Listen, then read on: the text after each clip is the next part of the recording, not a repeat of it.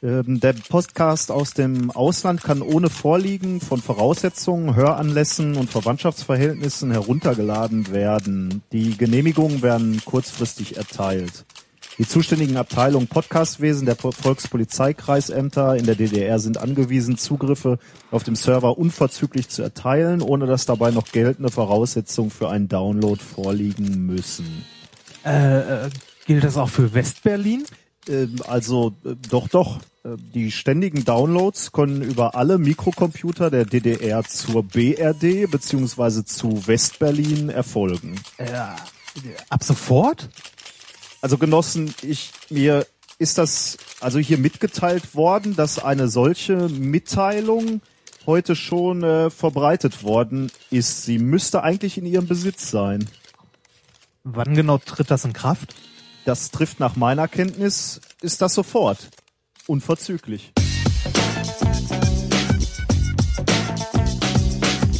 If, if you if you base medicine on, on science, you kill people. If you base the design of planes on science, they fly. Um, if you base the design of rockets on science, they reach the moon. It works, bitches. Methodisch inkorrekt Folge 10 direkt aus der Volkskammer der Wissenschaft. Mit mir der IM Padawan Reinhard Remfort Hallo. und ich bin der Generalsekretär des Zentralkomitees Nicolas Wörl. Freundschaft. Freundschaft. Freundschaft. Ja, viel ist passiert, ne? Wir haben gewählt. Wir haben gewählt. Wir haben gewählt. Wir haben gewählt. Ähm, also es ist nicht nur am, am Institut bei uns viel passiert, sondern auch für ganz Deutschland. Ja, Deutschland hat gewählt. Und es geht nicht um den Superstar oder irgendeinen Ja, Scheiß, stimmt. sondern um was Wichtiges. ja, es ist was Wichtiges. Einige Leute müssen sich äh, einen neuen äh, Job suchen. So ist das mit befristeten Arbeitsverträgen. Fipsi Rösler, Fipsi ist raus. Ja, ist ein bisschen äh, Muss ja schon sagen, äh, übrigens noch ein schöner Tweet, den ich gelesen hatte, als die äh, FDP so abgeschmiert war, war von Extra 3. Die haben nämlich getwittert, jetzt müssen wir wohl einige Redakteure entlassen, wenn die FDP nicht mehr dabei ist. Du hattest mir doch auch ähm, äh, von diesem Tweet berichtet, äh, der sagte, der, Kle der Ja. kleine, der kleine Philipp möchte aus dem Bundestag Ja. abgeholt werden. Schön. Darf man, darf man so lachen? Über, Nein, eigentlich nicht. Über Nein, diese, Nein, über diesen Absturz? nein das ist äh, nein. Tragisch, ne? Ja. Also wann immer Menschen ihren Job verlieren, wobei so tief werden sie nicht fallen, oder? Nee, ich denke, bei der nächsten sind die wieder da. Die Lobbyisten werden schon ihre Freunde haben, ihre Seilschaften. Diese Unterstellungen. Ich unterstelle gar nichts. Äh, Ich hoffe nur, dass sie gute Freunde haben, die sie stützen. Bestimmt. Ähm, mir ist was aufgefallen bei der äh, Bundestagswahl. Was denn?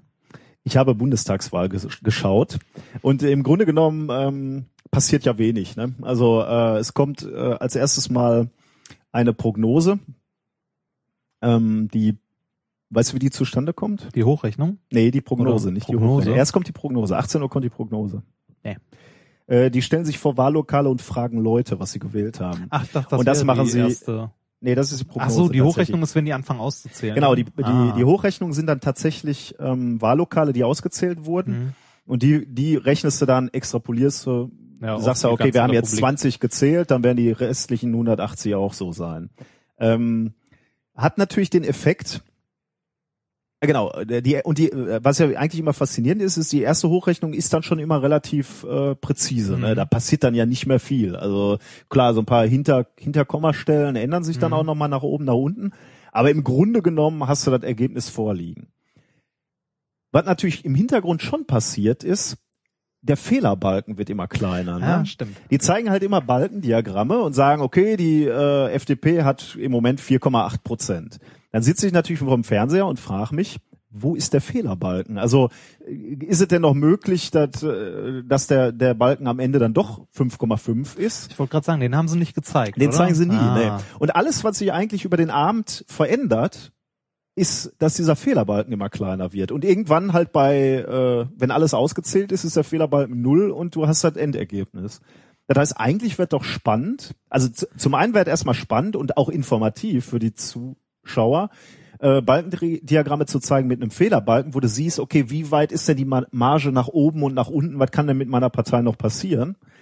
Ähm, oder abgesehen davon, dass er einen Informationsgehalt hätte, fände ich es aus didaktischen Gründen schön, Ja. wenn man Leuten erklären würde, was da gerade im Hintergrund passiert, nämlich dass diese Fehlerbalken, dass man im Moment halt 20 äh, Wahllokale ausgezählt oder Wahlkreise ausgezählt hat und äh, jetzt hochrechnet und dadurch, dass man erst 20 von, ich weiß nicht, 220 hat, äh, der Fehlerbalken halt noch relativ groß ist. Und hat man dann sagt, okay, jetzt sind wir bei 60 oder bei 100 und jetzt ist der Fehlerbalken halt deutlich kleiner geworden. Und das mit zunehmendem Vor oder mit fortschreitendem Abend die Wahrscheinlichkeit, dass sich noch was ändert, auch kleiner wird. genau, ja. Das, Ja. Ich meine, äh, haben ja äh, die Leute der AfD haben ja lange gezittert, als sie bei 4,9 hingen und irgendwann hat man dann gegen Ende des Abends gesehen, okay, 4,8, 4,7. Weißt du, äh, warum ich äh, da auch drauf kam? Äh, ich, ich weiß gar nicht, ich habe glaube ich auf ZDF äh, die, äh, die Wahlnacht verfolgt und da war, ähm, da kam ein Tweet oder da wurde ein Tweet verlesen, der fragte, ähm, es war ja wirklich spannend. Also sagen wir mal, bei Ja. der FDP irgendwann nicht mehr so, aber bei der, äh, bei den, äh, bei der AfD war es ja doch relativ lange, relativ spannend. Und der, der bat in seinem, ähm, in seinem Tweet darum, ähm, ob man nicht die noch mehr Stellen hinterm Komma zeigen könnte. 4,9 x. Ähm, und da, da in dem, in dem Zusammenhang hätte man ihm halt erklären können, da kannst du halt alles hinschreiben, weil der Fehlerbalken Ja. einfach noch viel zu groß ist. Da kannst du, ob da jetzt eine 5 steht oder eine 9, sagt nichts aus, weil der Fehlerbalken also Ja. einfach viel zu groß ist. Ich meine, äh, das ist halt der Punkt, ne? Äh, Was nützt dir die zweite Stelle nach dem Komma, wenn die erste nach dem Komma schon eine Unsicherheit von plus minus zwei oder so Genau, hat, ja. dann ist Da das brauchst du halt halt egal. nichts angeben. Ja. Äh, Du, du kannst halt nicht mal eine Tendenz dann angeben. Die einzige Tendenz, die du angeben könntest, wäre, wie, wer, wie wird dieser Fehlerbalken nach oben und unten kleiner. Diese Chance zur äh, mathematisch-naturwissenschaftlichen Aufklärung hat diese Gesellschaft wieder versäumt. Ja. Aber wir arbeiten ja jetzt Ja. dagegen. Wir versuchen ja unser Bestes. Ja, nur bis wir mal irgendwann, äh, bis wir mal die Hochrechnung äh, in der ARD oder im ZDF beeinflussen, das dauert. Wir beide, Ja. ja, wir beide werden, werden da nichts mehr reißen. Wobei, schöne Überleitung. So gehen schöne Überleitungen. Jetzt. Bin ich gespannt. ähm, wo wir gerade beim Thema Fernsehen sind. Okay. Ah. Wir, wir, ja, siehst du? So, so funktioniert das. Du willst auf, äh, du willst darauf ansprechen, dass ich meine Seele verkauft Äh? Genau, du hast, du hast deine Seele. Okay, Das Schlimme ist nicht nur, du hast nicht nur deine Seele verkauft, sondern deine und meine. Und du glaubst ja wohl, dass es relativ leicht fiel, deine auf die, Wa die Waagschale zu schmeißen. ja, das Also, ich. liebe Zuhörer, ich muss, ähm, ich muss ein Geständnis machen. Äh, wir haben eine Anfrage bekommen für ähm, aus der Presselandschaft, sagen wir mal so im weitesten Sinne. von einer ausgezeichneten deutschen Wissenssendung. Ja, jetzt mach's nicht schlecht, bevor es äh, Nee, es ist ja, ist, ist, ist es, ne? Ja, ist die, doch die wurde, ja, ausgezeichnet. wurde stimmt, ja. ausgezeichnet als beste deutsche Wissenssendung. Also ich, äh, g- ich mach's kurz. Ähm, wir haben morgen ein Fernsehteam hier und ein Fernsehteam äh, berichtet über unsere Forschung zum Thema ähm, Diamanten aus ja. der Mikrowelle. Ähm, und sie kommt von Pro7 von Galileo. Ja. ähm, ich gehe mit ein wenig, äh, also sagen wir, ich, ich, sag euch, warum ich ein bisschen mulmiges Gefühl habe, weil ich nicht weiß, also man, wenn man mit der Presse zu tun hat oder insbesondere mit dem Fernsehen, gibt man immer ein, äh, ein gewisses Maß an Kontrolle ab. Hm. Äh, das kann völlig okay sein, weil die Profis natürlich sind und, und wissen, wie, wie gute Berichte funktionieren. Das kann aber natürlich auch ähm, nicht so gut laufen. Deswegen bin ich dieses Risiko, also ich bin dieses Risiko einfach eingegangen und schau mal, was passiert. Ähm, ihr werdet also demnächst über uns einen Bericht vermutlich, wenn wir es morgen nicht völlig äh, daneben hauen, äh, auf Pro 7 sehen. Wir werden dafür natürlich noch mal ein bisschen äh, oder sagen wir mal so, wenn ich, wenn wir morgen Abend ein gutes Gefühl haben, werden wir es auf unserem äh, Twitter äh, in unserer Timeline nochmal bekannt geben. Ansonsten ähm, Werden wir uns in verheimlichen Schweigen hüllen. Ja, werden wir diesen. Ähm, ja, ich bin bin natürlich schon äh, ein bisschen gespannt, muss ich sagen. Also ähm, so oft steht man ja doch nicht vor der Kamera. Ähm, schauen wir mal, was das gibt. Ja. Ähm, dann äh, hatten wir noch eine kleine Neuigkeit, die wir vor unserem eigentlichen Programm kurz erwähnen möchten. Äh, ich ziehe eine davon mal kurz nach vorne aus dem Sendungsplan. Und zwar äh, habe ich äh, in meiner Freizeit, nicht während meiner Arbeitszeit, äh, gelegentlich an äh, einer neuen Homepage gearbeitet, weil unser unser aktueller äh, Blog ist halt äh, bei WordPress.com ähm, umsonst gehostet und alles. Äh, ist ganz nett, hat den großen Nachteil, dass man keine Plugins installieren kann, wie zum Beispiel den Podlove Player. Der sehr gut ist, ähm, der auch Kapitelmarken anzeigen kann. Das heißt, für alle Leute, die diesen Podcast über die Homepage hören, äh, bringt das die Verbesserung mit sich, dass sie äh, demnächst Kapitelmarken direkt anwählen können äh, und nicht in der zwei Stunden langen Folge rumsuchen müssen. Ähm, ähm, die werden wir auch verlinken. Die ist momentan noch in so einem Beta-Stadium. Die Kapitelmarken sind momentan auch nur bei der letzten Folge dabei. Ich muss da noch ein bisschen dran rumbasteln und freu äh, und ähm, traue mich auch nicht so ganz, das sofort umzustellen, den Feed, weil ich äh, Angst habe, dass mir das Ganze um die Ohren fliegt und äh, das mit dem Feed nicht mehr ordentlich funktioniert. Das heißt, es wird eine Zeit lang parallel nebeneinander laufen, vielleicht so ein, zwei Wochen, äh, und irgendwann stelle ich das dann ganz um. Äh, aber für die Leute, die diese Folge jetzt zum Beispiel dann auch über die Homepage hören, die können dann auf diesen Link an die äh, klicken und auf diese Kapitelmarke hier jetzt ähm, klicken und dann ab da weiterhören und äh, müssen dann nicht in der Folge rumsuchen. Ah, okay. Kleine Verbesserung. Ja, schön. Ja, schön, ne? Wir äh, haben noch was, äh, nämlich am Freitag ist hier in unserem Institut ein Tag der offenen Tür. Ne? Ach genau, ja, der auch noch. Äh, am 27. September. Ähm, das läuft unter dem Motto. Äh, lange Nacht der Physik. Ach ja, genau. Ist entstanden aus der langen Nacht der Wissenschaften und äh, die Physikfakultät hatte sich damals gedacht, oh, läuft super, kommen eine Menge Leute vorbei, machen wir nächstes Jahr nochmal. Und haben das dann lange Nacht der Physik genannt. Seitdem äh, findet die regelmäßig jedes Jahr statt. Ähm, es gibt ein paar Vorträge hier in der Universität von verschiedenen Professoren.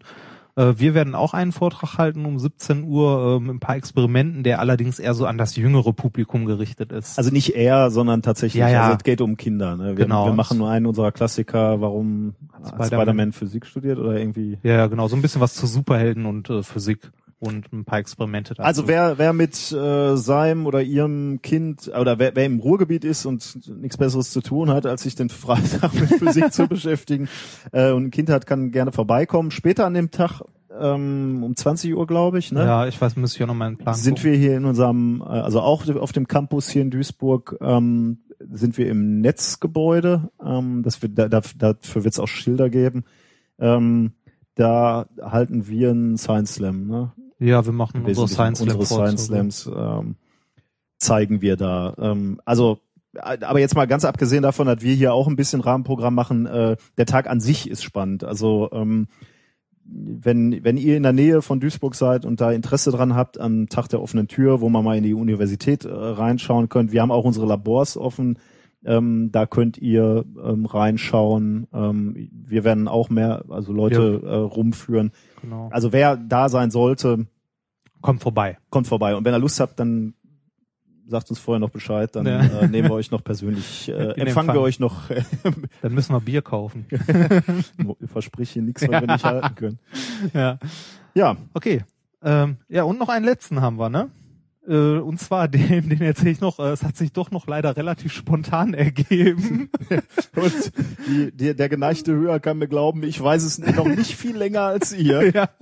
ähm, äh, direkt nach dem Tag der offenen Tür, äh, der ist ja abends, direkt am nächsten Morgen machen wir uns auf den Weg in ein, in ein weit entferntes Land. äh, wir fliegen nach Indien. Du freust dich, ne? Äh, Bisschen schon. Ein bisschen ja. schon, das wird spaßig. Komm. nee, äh, wir äh, fliegen nach Indien und äh, da wir ja letztens unsere Aufnahmetechnik ein bisschen aufgestockt haben und das äh, mobile kleine Aufnahmegerät dabei äh, also mitnehmen können, haben wir überlegt, das packen wir in unser Gepäck und äh, gucken mal, ob wir unterwegs ein paar interessante Situationen haben, die wir aufnehmen und dann in der nächsten Folge unterbringen. Lass mich bitte noch erwähnen, dass wir nicht aus Jux und Dollerei nach Indien Richtig. fahren, sondern äh, fliegen, sondern wir haben äh, ein gemeinsames Projekt mit jemandem aus Indien. Ich denke, in der Indien-Special-Folge werden wir dann auch ein bisschen was dazu erzählen, Ja, was wir da natürlich. gemacht haben, warum wir da sind, äh, ob ich das persönlich sinnvoll finde. Das ist ja kein Urlaub. Nee, äh, wahrlich nicht. nee, dazu, dann, nicht. dazu dann später, äh, also Mehr. in der nächsten Sendung mehr. So, Ja, jetzt haben wir lange geredet. richtig. Eine Kön- sehr lange Einleitung. Ich hoffe, man verzeiht uns. Können wir anfangen? Wir können anfangen, ja? Was hältst du davon? Können wir anfangen. Themen der heutigen Sendung. Genau, warte Schieß mal, mal, ich, los. Ja, ich muss kurz eine Kapitelmarke setzen hier, Oh, ja. analog.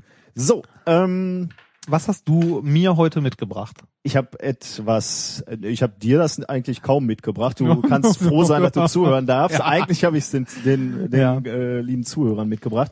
Mein erstes Thema heißt Voyager has left the building. In Anlehnung an äh, Elvis, Elvis, has ja. left the building.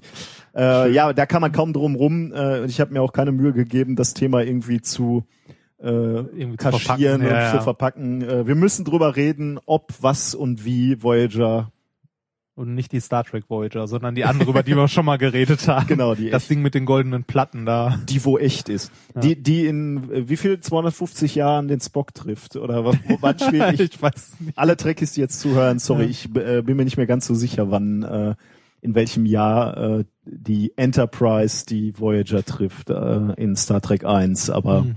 ähm, irgendwie so in dem in der Größenordnung. Du hast aber sicherlich auch ein Thema dabei, oder? Äh, ja, mein erstes Thema, das ich äh, mitgebracht habe, ist die lebende Batterie.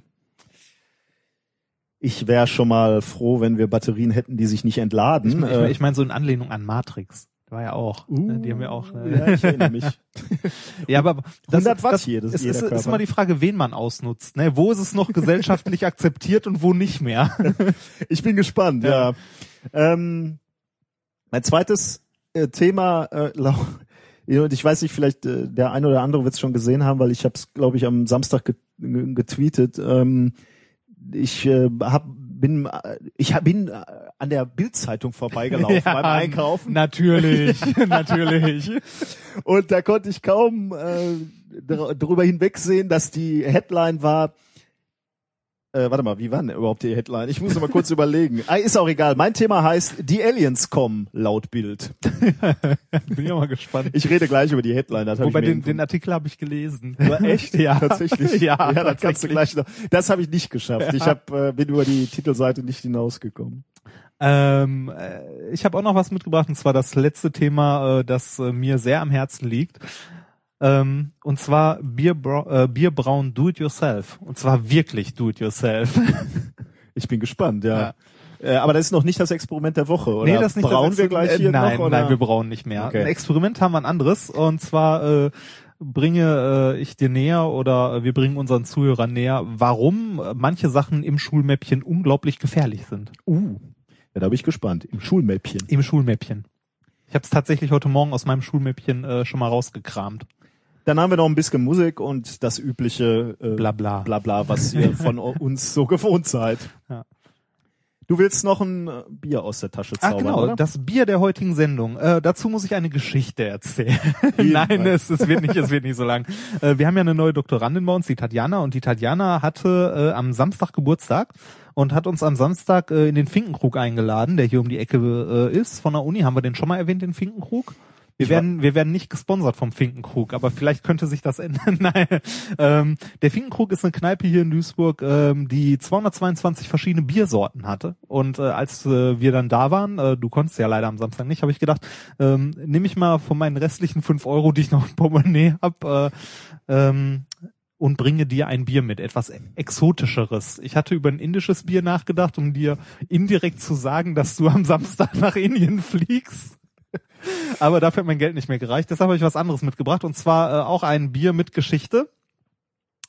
Es wird gerne auf einem Radweg getrunken. Es ist ein Radler. Also nein, jetzt nicht dieses schlechte Wortspiel, sondern tatsächlich. Ähm, und zwar äh, auf einem bestimmten Radweg durch den Spreewald. Bei Spreewald denke ich an Gurken. Da bist du gar nicht mal so weit weg. Es ist ein Gurkenradler. Das, dieses Bier ist aus Gurken gemacht? Äh, nee, das ist ein Gurkenradler zur Hälfte aus Bier. Warte mal, was steht denn hier? Ähm, Gurkenradler, immer der Gurke nach. ähm, der Spreewalder Gurkenradweg. Also genau, das geht um den Spreewalder Gurkenradweg. Da ist das nämlich quasi das, äh, das Bier zu. Ähm, die lustig radelnde Gurke weist ihnen auf dieser gut ausgebauten, insgesamt 250 Kilometer lange Radstrecke quer durch den Spreewald den Weg. Diese Gurke ist auch vorne abgebildet. Das ist Ja, ein okay. Biermischgetränk. 50% Bier, 50% Gurkenbrause. ich bin sehr gespannt. Du, du bist in einem Laden, wo es her herrlichste Biere gibt und du bringst mir für 2,50 Euro das Gurkenradler mit? Ja, denk mal drüber nach. Könnte an meinem Gehalt liegen. Nee, das, mein, der- das, sagt damals. Mir, das sagt mir alles nichts. Naja. Okay, öffnen wir das Gut, Ganze sag mal. mal, es, es passt ja wenigstens, ja, mach schon mal offen. Es, es passt ja thematisch zumindest zu unserem Intro heute, ne? So ein bisschen. Gurkenradler? Osten. Ach so, Osten, ja, richtig. Weil Tag der deutschen Einheit ist ja bald und so. Genau, Ne? wegen Bundestagswahl und äh, Tag der offenen äh, Einheit. Nee, Ich- offene. Das hat übrigens 2,4 Prozent. Das heißt, äh, Äh, von daher ähm, dachte ich, äh, ja, passt ganz gut. Ja. So, jetzt, ähm, Prost. also es, es riecht, Riecht nach, nach Gurke. Bier. Es riecht nach Gurke bei mir. Und nach Bier. Hm. Hm, interessant. Besser als erwartet. Muss Ui. ich sagen. Ich finde, das ist echt okay. Okay, so viel Dieser, zum Bier. dieser Mensch bringt mir Radlerbier mit, mit, mit Gurkenlimo. Ja. Er hätte dich schlimmer treffen können. Ich hätte Rauchbier kaufen können. Äh, Wer solche Mitarbeiter hat. Braucht keine Feinde mehr. Genau. Ich fange mit der Wissenschaft an. Nächstes Mal gibt's wieder ordentlich Bier. Nur die Obwohl Wissenschaft kann mir jetzt äh, Trost verschaffen. Dann äh, schieß mal los. Voyager has left the building ist mein erstes Thema und äh, wie wir gerade schon erkannt haben, ähm, geht's um die Raumsonde Voyager, die du ja äh, netterweise äh, in einer der letzten Sendungen schon mal vorgestellt Genau, hast. Voyager 1, äh, bei den Fun Facts äh, Genau, zum ja. Thema Weltraum. Das Voyager, um welche geht's denn? Voyager 1 oder 2? Es geht um Voyager 1 natürlich, um die, die am weitesten weg ist. ja, und, Und die, um mit- das Ja, Fun Fact nochmal aufzugreifen, genau. die später gestartet ist als Voyager Voyager 1. 2.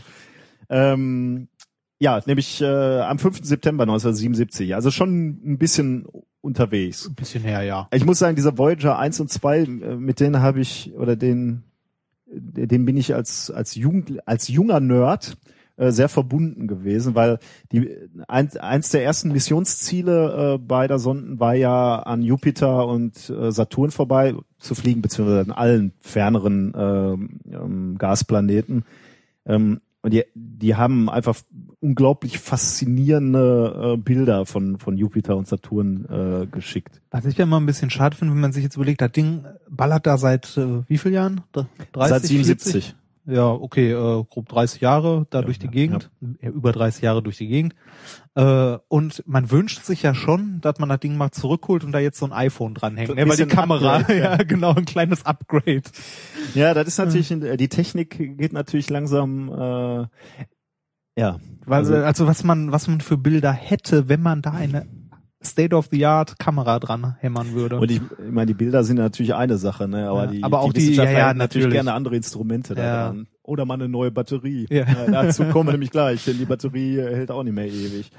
Aber jedenfalls, also 1980 kam, kamen die äh, Sonnen, glaube ich, oder um 1980 am, am Jupiter und Saturn vorbei und ähm, die Bilder waren wirklich faszinierend. Ich äh, äh, ich verlinke die äh, nochmal so, so eine Seite, wo, wo nochmal so die schönsten Bilder drauf sind, weil also das hat mich wirklich fasziniert als äh, junger Nerd, äh, der sonst nichts vom Leben hatte.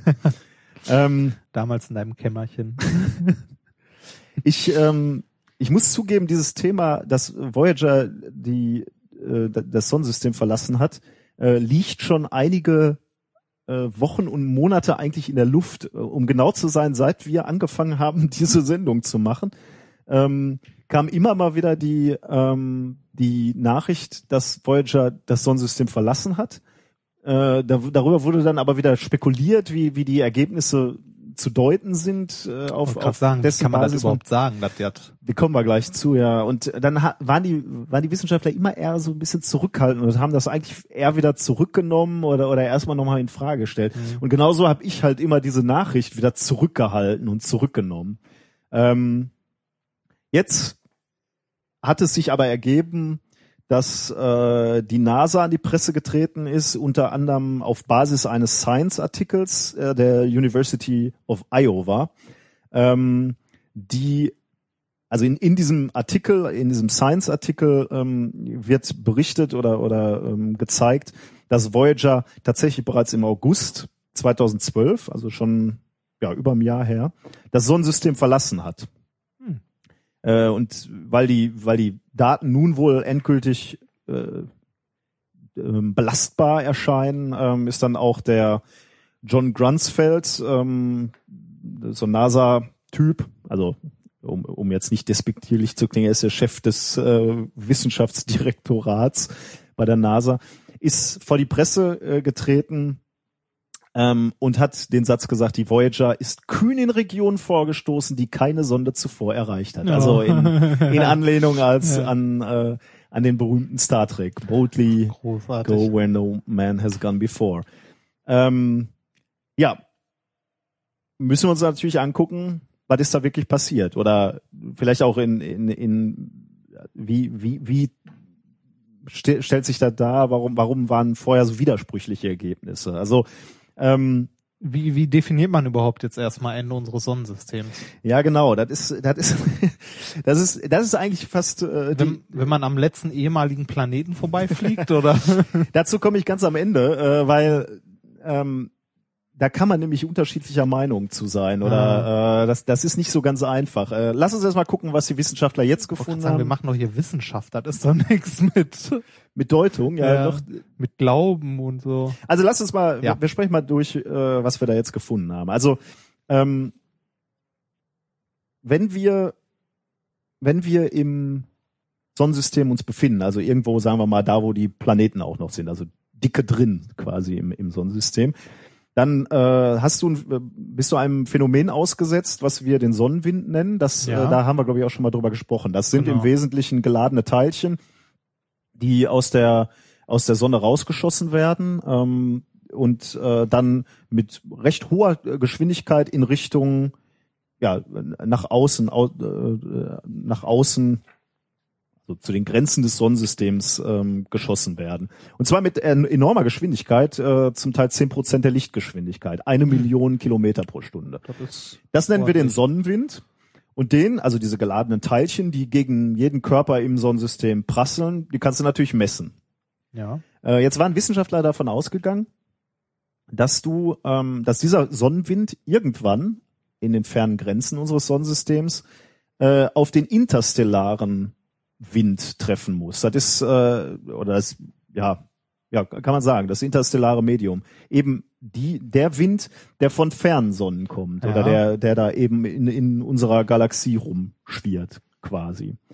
Ähm, was würde man erwarten? Man würde also zum, zum einen erwarten, dass plötzlich der Sonnenwind von einer anderen Richtung kommt oder beziehungsweise wenn, äh, wenn, wenn der Sonnenwind auf, auf dieses interstellare Medium trifft, dass dann die, diese Partikel aufeinanderprallen und sich gegenseitig abbremsen. Also du könntest zum einen messen, dass, äh, dass die Geschwindigkeit dieser Teilchen auf einmal ein anderer ist. Das kommt also nicht mehr mit Karacho von der Sonne an, sondern du bist auf einmal in dieser Bugwelle und, und die Teilchen, die du jetzt misst, kommen nicht mehr von aus Richtung der Sonne, sondern von überall, beziehungsweise haben eine geringere Geschwindigkeit, weil sie Mhm. halt abbremsen äh, von diesem gegnerischen Wind, wenn du so willst. Und was auch noch erwartet wurde, äh, dass sich das Magnetfeld ändert. Solange wie du in der Nähe der Sonne bist, siehst du das Magnetfeld, was durch die geladenen Teilchen Mhm. in, in diesem Sonnensystem ähm, bestimmt wird. Wenn du außerhalb des Sonnensystems bist, bist du dem Magnetfeld ausgesetzt, was sich über das Sonnen, äh, über die äh, über die Milchstraße quasi spannt. Ähm, jetzt hat man eben sich genau darauf fokussiert und hat halt immer darauf ge geachtet, wie sich diese zwei Phänomene verhalten, ob man da was messen kann. Und, und bereits 2003 hat man zum ersten Mal gemerkt, dass die Partikel der Sonne langsamer werden. Und da hat man eben genau überlegt, äh, ob das äh, ähm, was damit zu tun hat, dass eben dieser Sonnenwind auf, die, auf dieses interstellare Medium trifft. Äh, vor einem Jahr war dann äh, innerhalb von weniger Tagen äh, dieser Wind völlig ruhig. Also komplett weg. äh, nicht Beziehungsweise also, ja, die Verteilung halt. also während, während vorher halt du den Wind äh, noch aus dem Rücken gekriegt hast, war der auf einmal ähm, also sind diese Teile, die von der Sonne, die Teilchen, die von der Sonne kamen, komplett abgebremst. Ja, du warst, wenn du so willst, im, im windstillen Raum, Mhm. wenn du so willst. Hm. Allerdings, also da hätte man jetzt sagen können, okay, zack, wir sind an der Grenze. Ja. Das Einzige, was nicht gestimmt hat, war das Magnetfeld. Das kam war nämlich nicht aus der Richtung, wie Hm. sie es sich erhofft haben oder wie die Modelle es äh, vorausgesagt Ich würde haben. auch erwarten, dass dieser, dieser Sonnenwind nicht abrupt abbricht, sondern langsam wenig, also Das war übrigens äh, sehr erstaunlich, dass das innerhalb von wenigen Tagen passiert ist. Also die haben innerhalb von wenigen Tagen ist ist äh, ist, ist diese Bugwelle eben oder also ist, ist, sind diese Teilchen abgebremst quasi. Bist du müde, mein junger Padawan? Du gehst ja, hier so. das- zu wenig geschlafen, Ähm, zu viel vorbereitet. also jetzt jetzt ist halt das Problem, äh, du hast ne, du hast halt ein paar Hinweise, aber noch keinen, also die, die passen nicht mit dem Modell komplett Mhm. überein. Ne? Du, du sagst halt, okay, der, der Wind kommt nicht mehr von hinten, aber nicht. irgendwas stimmt nicht. Und dann ist natürlich immer schlecht, dann zögerst du natürlich so ein bisschen äh, an die Presse zu treten Ja, natürlich. und zu Du sagen. posaunst ja nicht irgendwas ähm, raus, wo du nicht 100% sicher Genau, bist. ja. Zumindest was nicht im Einklang mit den gängigen Modellen ist. Ne? Ja. Dann musst du dir halt überlegen, baust du die Modelle erstmal noch mal ein bisschen um und sagst, vielleicht ist das Magnetfeld draußen außerhalb des Sonnensystems ja ganz anders, aber dann müsstest du dir natürlich wieder überlegen, warum sollte das so sein, weil das haben sie sich ja nicht einfach so ausgedacht, sondern die hatten ja einen guten Grund. Ähm, deswegen waren sie immer zögerlich und deswegen haben sie immer diese Meldung wieder zurückgenommen und waren halt äh, sich nicht sicher. Jetzt ist aber eben dieser Science-Artikel rausgekommen, den, den wir auch verlinken. Und ähm, jetzt glaubt man zu wissen, dass man wirklich zumindest an dieser Bugwelle angekommen ist, wo, wo man aus dem Sonnenwind rausgeht und in dieses interstellare Medium kommt. Was ist die neue Erkenntnis? Genau. Eigentlich mal wieder so ein bisschen Zufall, kann man sagen, oder, oder Glück gehabt, kann man fast sagen. Im April rauschte nämlich ein äh, koronaler Massenauswurf. Das Wort wird dir gefallen, ne? Koronaler Massenauswurf. Also im, im Grunde genommen, klingt, klingt so ein ähm, bisschen nach die Sonne musste kotzen. ja, im Deutschen klingt es wirklich etwas komisch. Ne? Im Englischen äh, heißt Coronal Mass Ejection. Das finde ich klingt ein bisschen cooler als äh, Massenauswurf, äh, Ja. Würfelhusten. Also sagen wir mal, der Sonnenwürfelhusten. ähm, äh, also du, du hast diese diese Sonneneruption und diese Flares heißen die im Englischen, also Mhm. diese Sonneneruptionen, die die äh, sind sind äh, in diesen Sonneneruptionen wurde Plasma ausgestoßen und das wurde in Richtung ähm, Voyager geschickt quasi Mhm. mit hoher Geschwindigkeit. Also wie Ähm, so ein Schwall. Äh, Genau, ja, genau. Und äh, diese, diese, also und in, in diesem Schwall, in diesen Flares oder in diesen Eruptionen, äh, da findest du eben alles Mögliche an, äh, was, was du so in, in Plasmen findest. Elektronen, Protonen, Mhm. ähm, kleine Anteilen von recht oder verhältnismäßig schweren Atomkernen, Helium, Sauerstoff, Eisen. Also so ein, so ein ganzer Zoo, Mhm. der charakteristisch ist, wo du weißt, okay, der kommt von der Sonne und der, der flitzt da an dir vorbei. Ähm, okay, der kam an Voyager vorbei. Äh, und die Wissenschaftler haben die Gelegenheit genutzt, ihren Plasmawellensensor, der bei Voyager eingebaut war, Ein äh, neu zu justieren. Da haben wir schon mal drüber gesprochen. Erinnerst du dich wo? Ah, war das, ah, das Ding, was hier die, die Sounds aufgezeichnet hat, ne? Das, äh, da Ja. haben wir doch die Folge sogar nachgenannt. Ja. Äh, da- das äh, Planetarium des, des Grauens. Ja, so. genau. äh, genau, also da sind wieder diese Plasmaantennen. Also die, Mhm. die nehmen im Grunde genommen die, Sch- die Schwingung dieser Plasmawellen oder des Plasmamediums auf.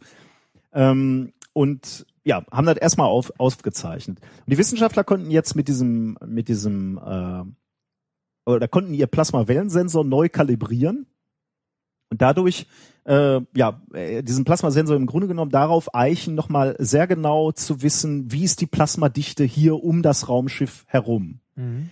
Und diese über diese Plasmadichte kannst du dann sagen, sind wir noch in der Sonne oder im, Äh, im ja. Einflussbereich der Sonne oder sind wir schon außerhalb? Ich wollte gerade sagen, in der Sonne, das könntest du auch einfacher messen. Ja, okay.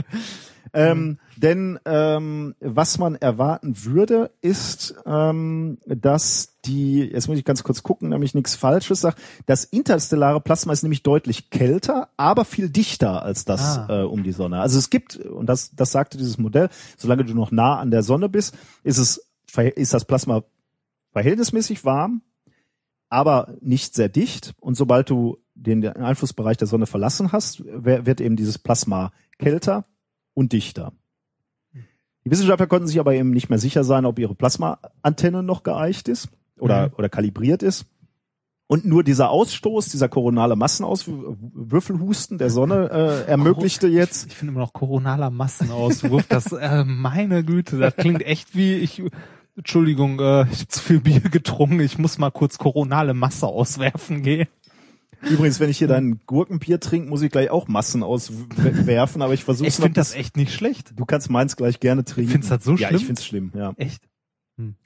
Ähm, ich möchte dir aber und und vor allem den Zuhörern natürlich auch. Ich habe natürlich äh, die Aufzeichnung der Plasmaantenne mitgebracht, Ja. nachdem wir ja schon so toll fanden ähm, den Klang der der äh, Planeten. Oh, jetzt. Hören oh, wir jetzt. uns jetzt Oh. das Wehklagen äh, Ganz weit der, draußen. der Galaxie an. Also, liebe Zuhörer, stellt euch vor, wir sind ganz weit draußen und zwar Da, wo ähm, einen niemand schreien hört. Sehr schön. ähm, 19 Milliarden Kilometer weit weg von der Sonne, also 130 Mal so weit wie die Erde von der Sonne weg ist. Da ist es wahrscheinlich auch ein bisschen schattig, oder? Da ist es kalt, da ist es dunkel und ihr hört dieses Schreien. Also um, um Ja, nat natürlich hören tut man da gar nichts, Genau, weil da luftleerer schön, ja. Raum ist. Ja. Aber wieder die elektromagnetischen Wellen halt ein bisschen runter in den. Frequenzbereich, den wir hören können, runter Verschoben. transformiert. Ja. Also ich mach's mal an. Mach mal. Ähm, Klingt halt auch wieder so gruselig. das sagst du mir jetzt gleich. Ähm, so, warte mal. Also das hörten wir hier zwischen Oktober, November.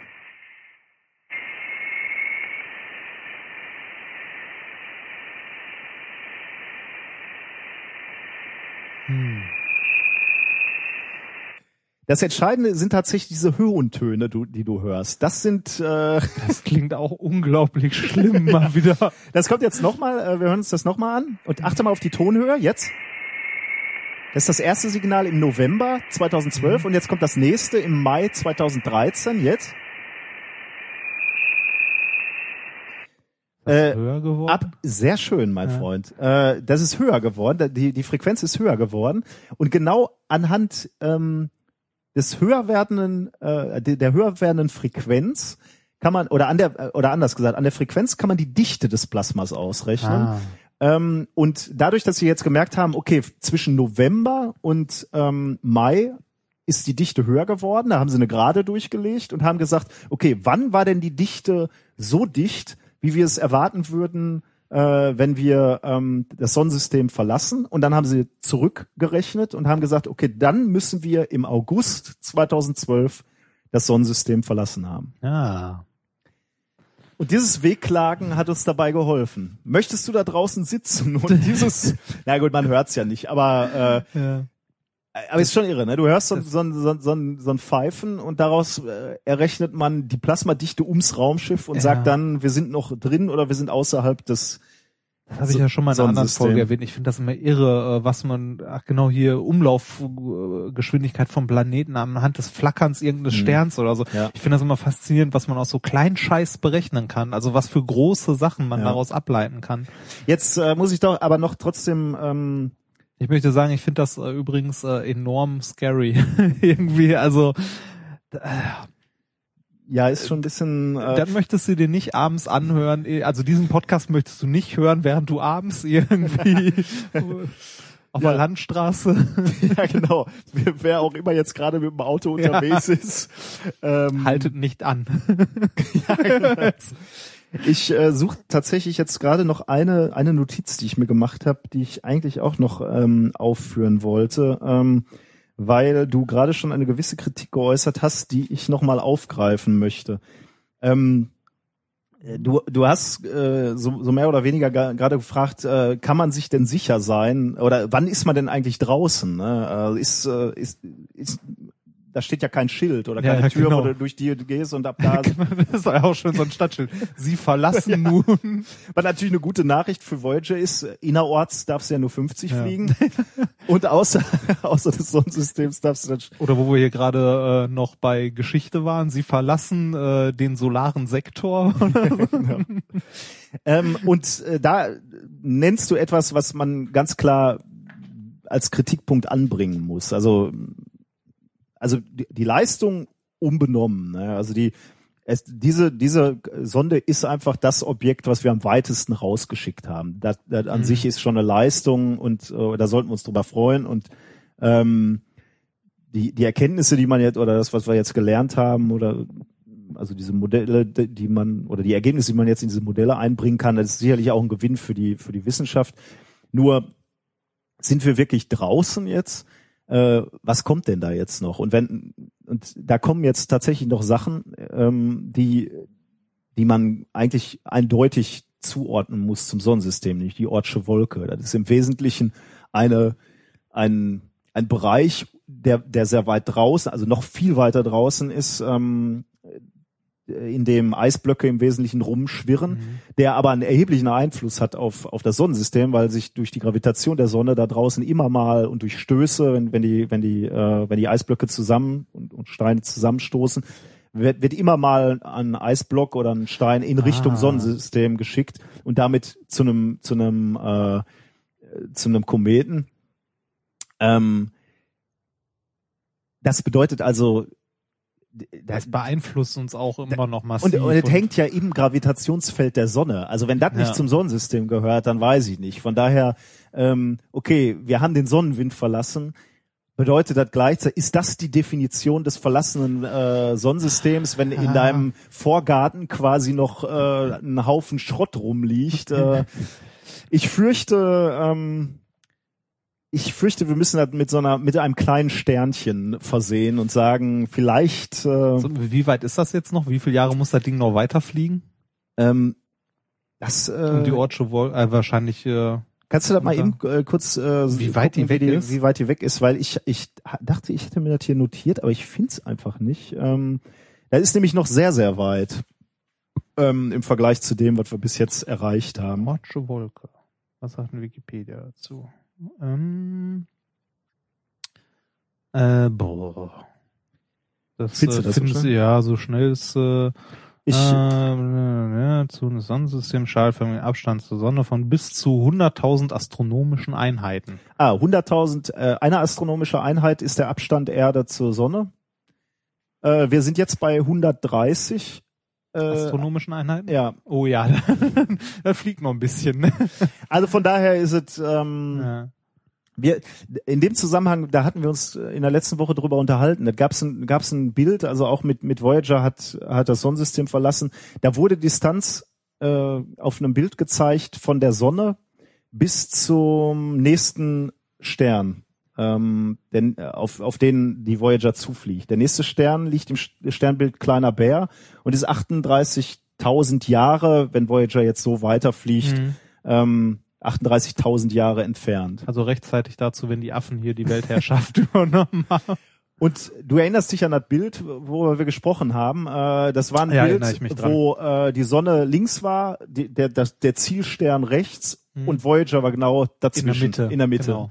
Äh, und dann mit der Aussage, wir haben das Sonnensystem verlassen. Ja. Das Problem an dem Bild war, äh, die X-Achse, also die Entfernung zwischen den beiden äh, Sternen, war logarithmisch dargestellt. Ja. Das heißt also, alles links war sehr, waren sehr kleine Schritte und nach rechts wurden die Schritte halt immer größer. Ja.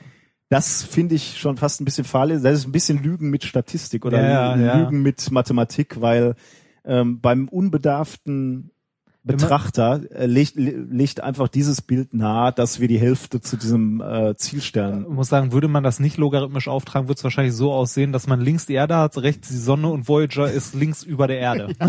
Genau, wir hätten halt die Erde noch nicht verlassen. Deswegen, Ja. ich kann natürlich verstehen, dass so, ein- so ein, äh, Das Bild scheiße aussieht, kurz gesagt. dass so ein Designer oder, oder Redakteur sich dann denkt, okay, das muss man irgendwie anders auftragen. kriegen wir das nicht irgendwie in die Mitte? Ja, ja. Ähm, du siehst also verlassen, ja, wenn du das Plasma berücksichtigst, äh, verlassen, nein, wenn du ähm, wenn du siehst, was da noch so alles um die Sonne rumfliegt. Ähm, ich hatte eigentlich noch, jetzt haben wir das Thema schon lange gemacht, aber da sind noch, äh, da sind noch zwei Sachen, die ich dir noch. Ich mach ähm, meins einfach kürzer. das weiß ich nicht, ob wir das machen sollten, aber ähm, äh, ich zwei Sachen müssen wir noch erwähnen.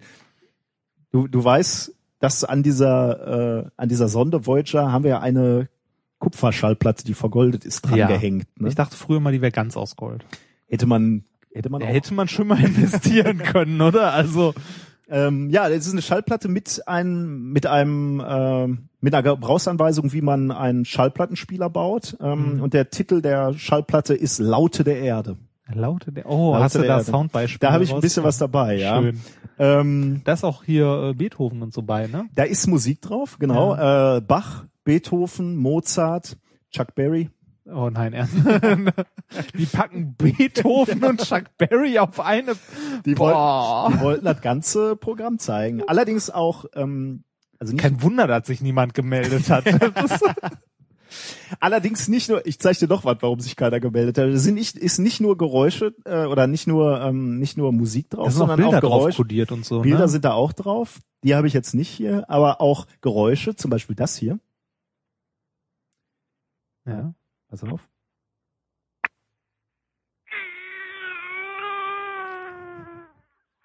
Ist das eine Katze? Der man auf den Schwanz getreten hat oder so? Ein kleines Kind. Ein kleines Kind. Und hast du so das Gefühl, ach, da fliege ich mal vorbei, Ja, da genau. mache ich mich mal auf die lange Reise? Ja, aber unbedingt. Ist irgendwie komisch, ne? Ähm, das, oder diese Klänge hier, da habe ich noch gar nicht reingehört, aber das klingt die vom kann man Titel bei schon toll. Wikipedia. Äh, Nee, auf der Voyager Ah, auf äh, der Fanpage. Das ist ein F111. ja, friedlich, ne? das ist richtig. Oh, ja.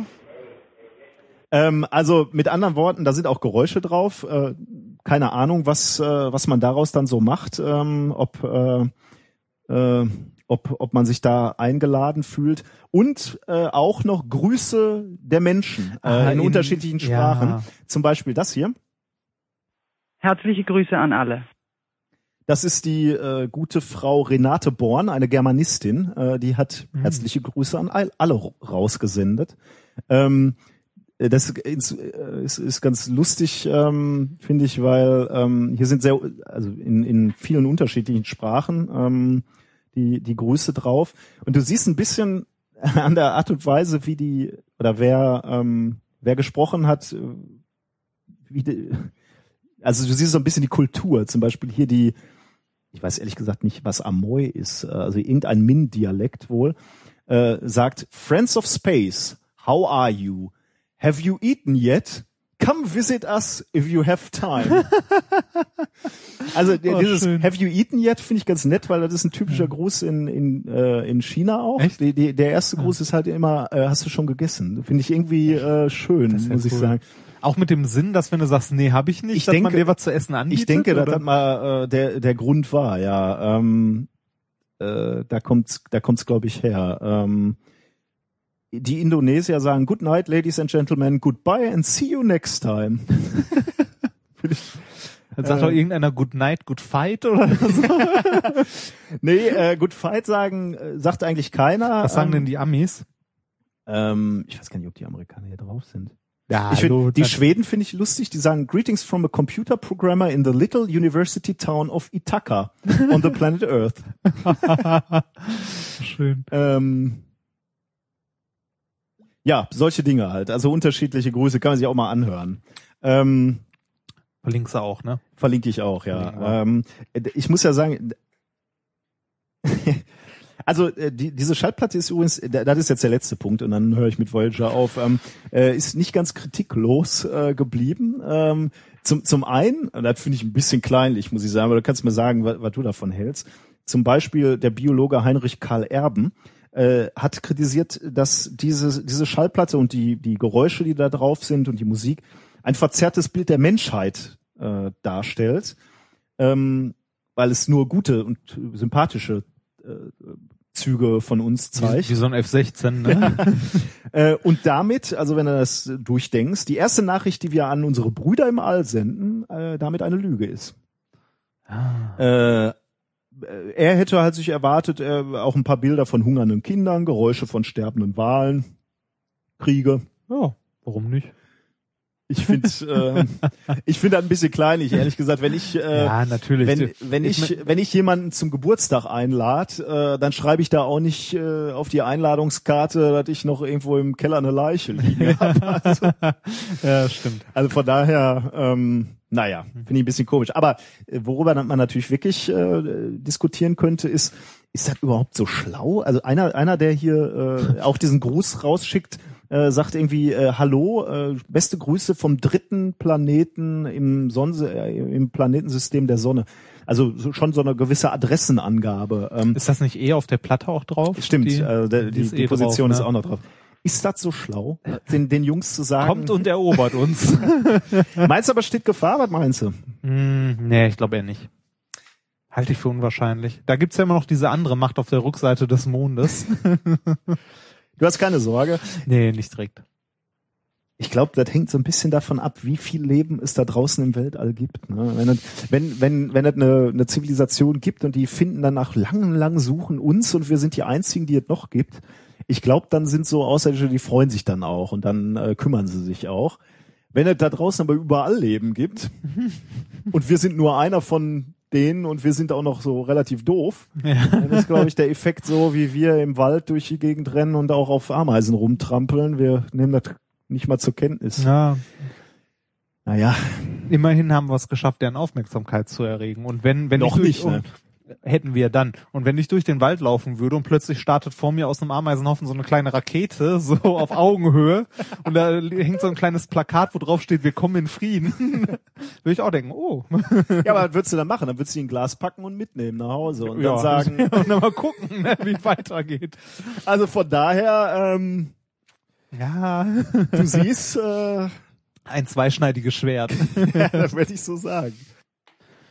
Okay, ähm, das, äh, nachdem wir mit der Voyager durch sind, mal wieder, ähm, kommen wir zum Thema. Ja, ja, aber was heißt mal wieder? Aber jetzt, jetzt dauert's ja auch, bis Ja, wir über die jetzt- wieder sprechen. Dann musst du ja noch mal Wer weiß, wer Das weiß. stimmt, ja. Wenn du sie wolltest noch natürlich sagen, ge- dass die Batterien bald ausgehen, hat's am Anfang erwähnt. ähm, Weißt du zufällig spontan wann? Ja, weiß Das ich. habe ich nämlich auch letztens irgendwann gelesen. Die sind ja hier mit dem Thermoelektrik-Atomreaktor Ja. unterwegs. Das ist sehr gut, dass du das, äh, dass du das noch nachschiebst. In der Tat, ähm, äh, 2025 äh, wird die Sonde vermutlich ähm, zum letzten Mal ein Lebenszeichen von sich geben. Ah. Dann sind die Batterien alle. Schade, ist, die können natürlich auch ein bisschen was sparen von der Batterie. Also äh, pumpen die noch irgendwas in den Antrieb oder? Nee, äh, der Antrieb ist nicht. Äh, Ah, okay, der ist ja mit das diesem. Weißt du, wie der beschleunigt wurde? Ionentriebwerk? Nee. Oder? Ach nee, das gab's damals noch nicht. Äh, die, die sind eben auf die größeren, äußeren Planeten zugeflogen und haben dann so einen, so einen Slingshot gemacht quasi. Ah, die sind, haben ja, sich ranziehen lassen von der Gravitation, sind dann einmal so rum und äh, haben sich wegschleudern lassen. Okay, aber du brauchst halt trotzdem irgendwas zum Steuern, ne? Dabei. Die hatten am Anfang natürlich noch Steuerdüsen, aber ich denke, die sind lange, lange alle. Ähm, Okay. Und du kannst eben, um das noch abzuschließen, also zwei, 2025 sind die, äh, ist, ist die Energie erschöpft. Jetzt könnte man genauso, wie du gerade gesagt hast, natürlich sagen, können die nicht ein bisschen Batterie sparen?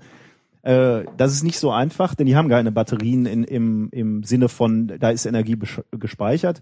Die benutzen thermoelektrische Hm, äh, Generatoren. stimmt. Thermoelektrik funktioniert so, dass man ähm, ein Material hat, was allein dadurch Strom erzeugt, dass man auf der einen Seite eine, ein warmes Element hat und auf der anderen Seite dieses Materials ein, ein kaltes Element, äh, also kalter Weltraum, heißer Kern in, in der Voyager. Jetzt kann man sich fragen, wie, wie denn heißer Kern? Also warum ist das heiß? Die Allseits beliebte. Radioaktivität. Die Ja. haben, äh, die haben also ein äh, radioaktives Material, was an sich schon warm ist, da, äh, da reingepackt und losgeschickt. Und da ist, das ist jetzt halt äh, eine gewisse Zeit unterwegs und äh, das ist so weit abgeklungen, dass es kälter wird. Und das, da, dadurch äh, wird, ist die Temperaturdifferenz zwischen kaltem Weltraum und, und diesem radioaktiven Isotop mittlerweile relativ gering, so dass sich nicht mehr genug Strom äh, erzeugen lässt, um die Voyager zu betreiben. Und wenn man, wenn man das jetzt ausrechnet, 2025 geht da äh, Der das, Saft aus. Das, der Saft aus, das Licht aus, dann hören wir erstmal nichts mehr, Hm. bis irgendeiner hier an die Tür klopft und das Ding im Kofferraum hat. Ja, nettes Thema. Gut, danke, Schön. dass du mich darauf noch aufmerksam gemacht hast. Kommen wir zum Thema Nummer zwei. Das Batterieproblem muss ja schließlich gelöst werden. Ja, ist schön, ja. Und deshalb, siehst du heute, das sind gute Überleitungen. so macht man das. Ähm, deshalb äh, gibt's natürlich eine Menge Leute, die an Batterien forschen und ähnlichem. Und äh, da bin ich äh, über ein kleines Paper gestolpert. Das ist vom 17.09.2013, also äh, relativ aktuell. mhm. Ähm, es geht um lebende Batterien, wie wir gerade schon gesagt haben. Äh, inspiriert, also bei, inspiriert nicht, aber äh, für den geneigten Zuhörer, der sich das vorstellen möchte, das ist ähnlich wie bei Matrix, wo äh, die Menschen den Maschinen gedient haben als äh, Duracell, als kleine Batterieeinheiten sozusagen. 100 Watt sagt man, ne, erzeugt ein menschlicher Körper. So viel wie eine recht starke Glühbirne. Ja, das wie gesagt ist halt die Frage, ne? Ab wann ist es, ab wann darf man es nicht mehr, ne? Wann, Ich bin gespannt, was du uns jetzt hier vorstellst. Also mit Menschen wird man das ja wahrscheinlich nicht gemacht haben, oder? Nee, mit Menschen nicht. Ähm, es geht um Folgendes. Und zwar, das Paper ist äh, von der äh, Stanford University und diversen Instituten drumrum, die ich aber nicht alle aufzählen möchte, die kann man in dem Paper nachlesen. Ist eine lange Liste. Äh, die Leute, die das ähm, veröffentlicht haben, ähm, ich versuche mal kurz ein paar der Namen vorzulesen, ist äh, der Herr Xingxi, Meng Ye, Po Chun, ähm, Nyan Liu, Craig S. Criddle Das ist aber ein Künstlername, oder? und, ja, wahrscheinlich. Äh, und Yi Chui.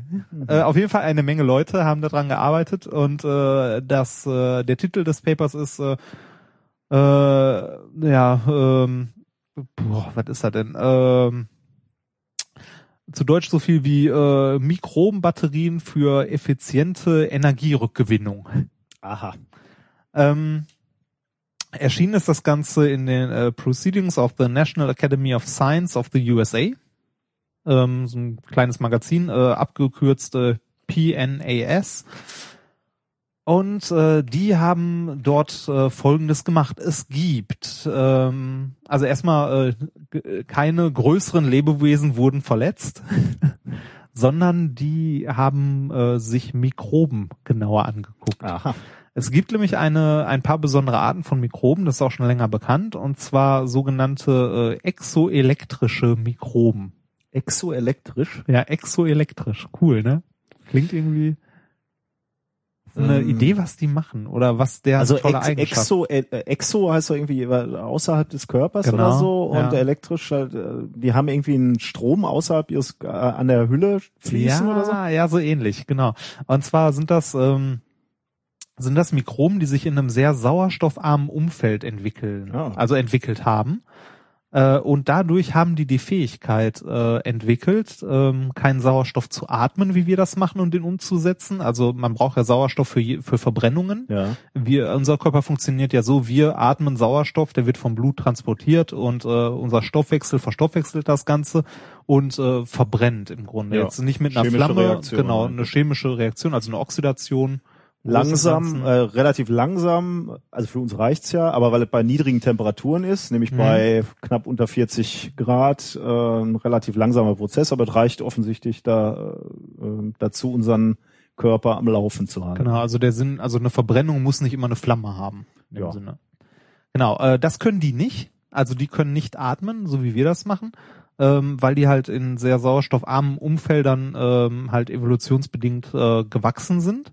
Die haben dafür aber die Fähigkeit äh, entwickelt, äh, den benötigten Sauerstoff, den die für ihren Stoffwechsel brauchen, äh, um äh, organische äh, Nährstoffe zu verbrennen oder generell Nährstoffe, also hier geht's jetzt vor allem um organische Nährstoffe zu verbrennen, den gewinnen die ähm, aus chemischen Reaktionen mit, ähm, mit Mineralverbindungen, also irgendwelchen Oxiden. Aha. Und äh, da wird's jetzt interessant, und zwar äh, kann man sich das zunutze machen und daraus Batterien bauen. Ja, kann man sich vorstellen. Also die Frage ist jetzt, wie, wie, wo muss ich mein Kabel reinhalten? quasi? aber an sich kann man sich das vorstellen. Ja, genau. Äh, und zwar äh, habe ich ja gerade schon gesagt, ähm, es geht um organische Nährstoffe. Das heißt, das hat auch noch ein paar Nebeneffekte, wofür man das Ganze auch noch nutzen kann. Organische Nährstoffe. Man nimmt sich äh, diese Mikroben, züchtet die in einer gewissen Menge an. Und ähm, wenn man die jetzt in, sagen wir mal, Abwasser schüttet, äh, was halt mit organischen Verbindungen verunreinigt ist, ähm, dann fangen diese Mikroben an, diese organischen Verbindungen zu zersetzen und halt zu verdauen. Dadurch wird erstens das Wasser sauber. Also Ja. jetzt nicht sauber im Sinne von, man kann es sofort trinken, aber ein erster chemischer Prozess, um halt diese großen Ketten zu zersetzen. Ja. Äh, und diese Mikroben äh, produzieren dadurch, dass sie halt irgendetwas, ähm, also den Sauerstoff aus was anderem äh, lösen, also ähm, reduzieren.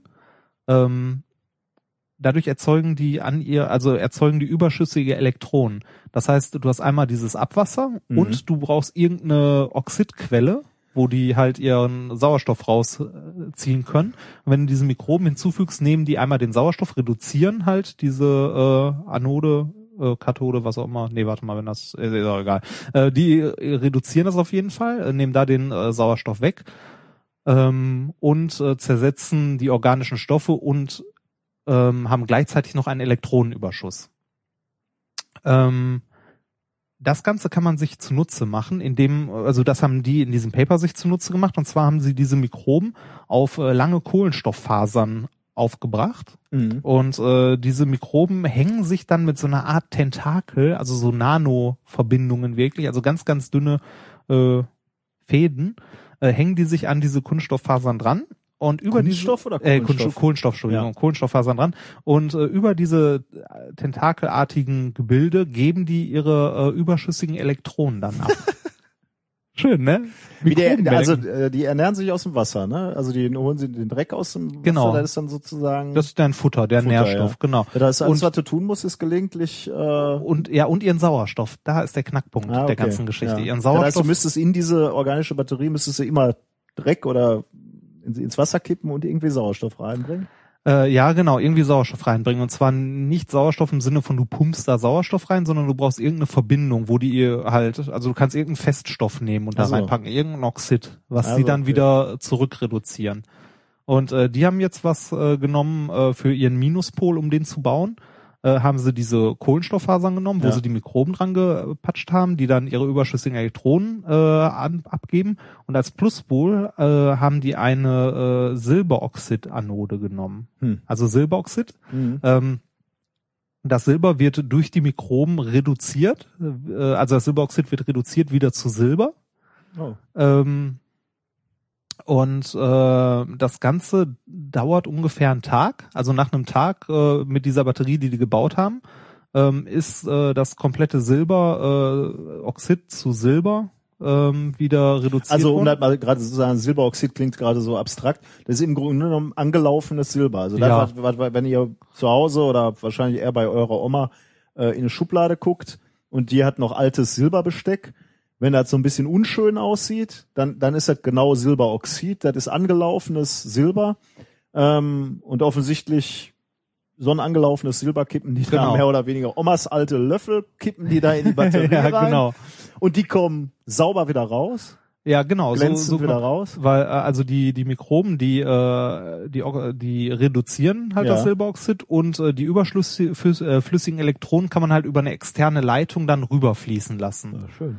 Ähm, diese, also wie gesagt, dauert grob einen Tag und dadurch wird äh, halt die Energie, die gewonnen wird, halt dadurch gewonnen, dass das Silber wieder reduziert wird. Du kannst Ja. dann diese äh, reine Silberanode nachher wieder nehmen, in eine andere Chemikalie reinhalten und wieder oxidieren und dabei halt wieder Elektronen freisetzen und wieder als Batterie halt nutzen, Ja. abgraben. Und das kannst du halt immer hin und her machen, äh, wie du möchtest. Ähm, die haben, äh, also was mich jetzt als erstes interessiert hätte äh, oder interessiert hat, war, ähm, was haben die da für Spannungen abgegriffen? Ja. mit Dem Ding. Ähm, Also äh, mit anderen Worten reicht's für unser iPhone. iPhone 6 wird dann demnächst mit so Viechern drin sitzen. eine Zelle wird eng. also eine von diesen Zellen, die die, äh, die, die äh, gebaut haben. Das Schöne an diesen Zellen ist auch, äh, die haben nur eine einzige Kammer, wo das Zeug halt drin ist. Ne? Ähm, Ja. Du hast halt an einer Seite die Anode, Ja. äh, Kupfer ist dann halt äh, der, äh, der Pluspol am Anfang und die andere Seite die Kathode, äh, halt irgendein Stab, den er halt in die Mikroben, also diese Kohlefasern, die in die Flüssigkeit Ja. jetzt der Minuspol. Äh, und die haben dann eine Spannung abgegriffen von 0,7 Volt. Ähm, Äh, und zwar das wie, ganze. groß, wie groß war die Zelle? Hattest du das schon gesagt? Achso, die groß, äh, so, ah, nee, habe ich nicht. Also Äh, nicht, nicht die so- Zelle, nicht die Mikrobe jetzt, sondern da so diese Ja. Batterie sozusagen. Ja, die in dem Paper stand so groß wie eine D-Cell, also eine D-Zelle. Das sagt mir jetzt nichts. Nee, aber- mir auch nicht. Ich habe man kennt ja diese Triple A, Doppel Ja. A und so weiter. Also sagen wir mal, wie eine realistische Batterie. Wie groß? Ja, äh, du, du kennst ja diese, äh, es gibt ja neben den kleinen, die man so in seinen Walkman früher gepackt hat, die etwas größeren und dickeren. Und dann gibt's die noch mal größeren Ah, und okay. dickeren. Und die kennst du aber auch, ne? Ja. Also wirklich die, die fast schon so Cola-Dosengröße, ein bisschen kleiner, Ein bisschen aber cool. Ja, ja. ja, war, ja, okay. genau die. Das ist eine D-Zelle. Ja, das wird dann also Ja, für, fürs iPhone wird's eng. Eng, ja. ja. auch ähm, 0,7. Ja, 0,7 Volt ist natürlich nicht so wenig. Nee, 0,7 Volt ist echt nicht schlecht. Also 0,7 Volt jetzt ja die Frage, Wie äh, viel Strom, ne? genau, wie viel Strom und so weiter. Kann man sich ausrechnen, ist jetzt hier nicht angegeben. Ähm, Allerdings äh, haben die äh, diese Batterie halt entladen über einen 2000 Ohm Widerstand. Okay, hätte ich zugegebenerweise mal ausrechnen können, aber äh, 0,7 Volt, 2000 Ohm.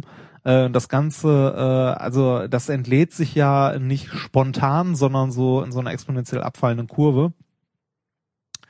Ähm, aber ich sag mal, wenn ich mir hier den Graphen so anguck, äh, so 10 Stunden hat ihre Ui. 0,7 Volt gehalten, ja. Ja, guck an. Und bis sie komplett, ent also 10,7, also die 0,7 Volt waren so 10 Stunden grob konstant.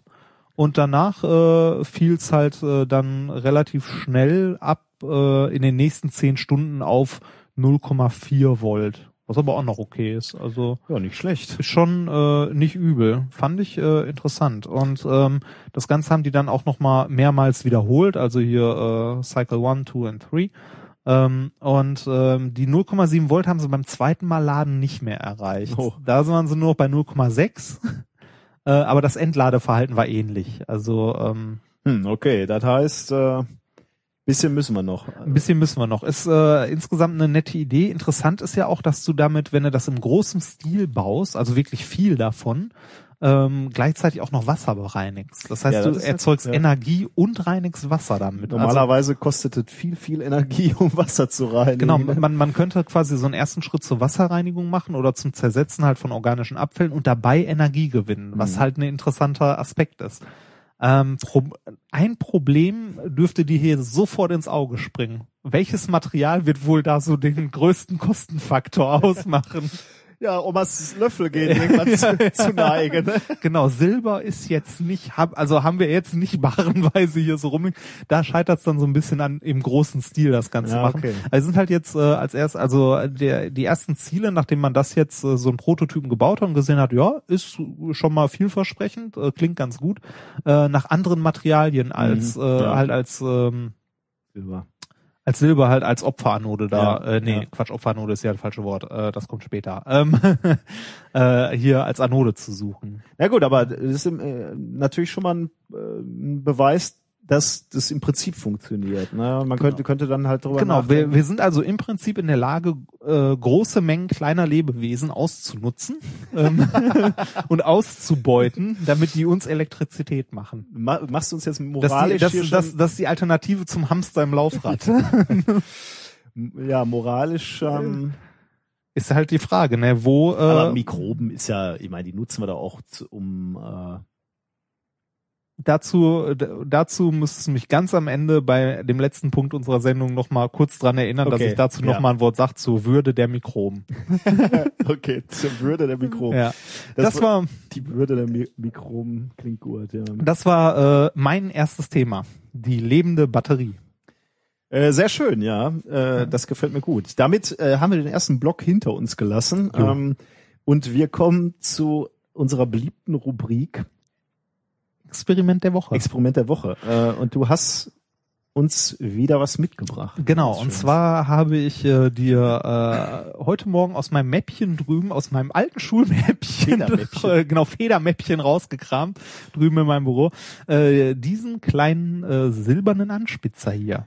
Und äh, mit ja. äh, dem äh, Experiment heute äh, möchte ich dir zeigen, ähm, dass äh, der äh, für in Kinderhänden und vor allem in wissenschaftlich interessierten Kinderhänden oder meinen Händen äh, gar nicht mal so äh, ungefährlich sein kann. Also ich äh, habe den jetzt hier mal an mich gerissen, wie es meine sympathische Art ist. Und äh, es ist einer von diesen ähm, ganz normalen, klassischen Anspitzern, wie ihr ihn äh, Das ist schon, könnt. das ist schon die gute Doppelvariante Ja. für die dicken und die dünnen Bleistifte. Also diese Metall, äh, ja so ein, so ein Tortenstück, sieht so ein Ja. bisschen aus wie so ein Tortenstück Ja. oder wie so ein Keil ähm, aus Metall, ähm, kaum größer als die Spitze von einem Bleistift, wo man dann äh, hinten Bleistift rein ähm, steckt, drehen kann und dann ähm, seinen Bleistift anspitzen kann. Du sagst mir jetzt, es ist lebensgefährlich, Ja. ähm, oder nicht lebens, aber gefährlich. Und es sind nicht die Klingen, Das hätte ich natürlich jetzt vermutet, ne? sondern der Rest. Der Rest. Der Rest. Okay. Um dir das zu zeigen, äh, kommt das erste Mal unser kleines Upgrade äh, zum Einsatz. Wir müssen nämlich dafür aus unserem Bürostudio oder Studiobüro äh, raus äh, und ins alte Labor, weil ich unseren Abzug nicht versauen will. Ähm, Da werde ich ja schon unruhig, denn wa- was wir bisher hier alles gemacht haben, wenn, das, das heißt, es wird jetzt auf jeden Fall schon mal schlimmer als alles bisher da ja, gewesen. schlimm, schlimmer nicht, die Rauchmelder sind hier halt ein Pro könnten ein Problem werden. Okay, das heißt, wir unterbrechen Wir, die... wenn du das riskieren möchtest, können wir Nee, aber nee, lass mal, lass mal, wenn du schon vorsichtig bist. Das heißt, wir unterbrechen die Aufnahme kurz und melden uns gleich wieder aus dem Labor. Labor.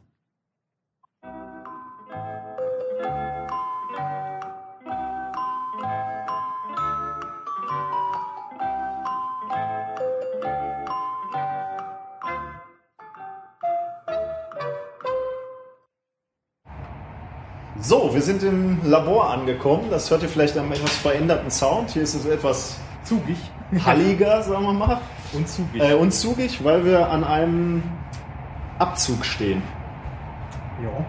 Äh, und dort hast du jetzt was vorbereitet. Ne? Du, wenn, wenn ich das se richtig sehe, hast du ein Stück aus diesem Anspitzer rausgesägt, etwa ein, Nachdem Ja. die Klingen entfernt wurden. die, genau, die Klingen entfernt und aus dem verbleibenden Anspitzer Körper ein Stück raus ähm, gesägt. Das werde ich auch dokumentieren äh, mit, äh, mit, einer, mit einem Foto zunächst und dann gleich ähm, können das jetzt noch. Ja, halt mal irgendwas da. Ja, sehr schön. Ja. Ähm, und das Experiment selber werde ich jetzt filmen. Das Experiment selber besteht darin, dass du eine, wie heißt das, Lötlampe oder wie heißt das? Ja, das Ding heißt Lötlampe. Bunsenbrenner.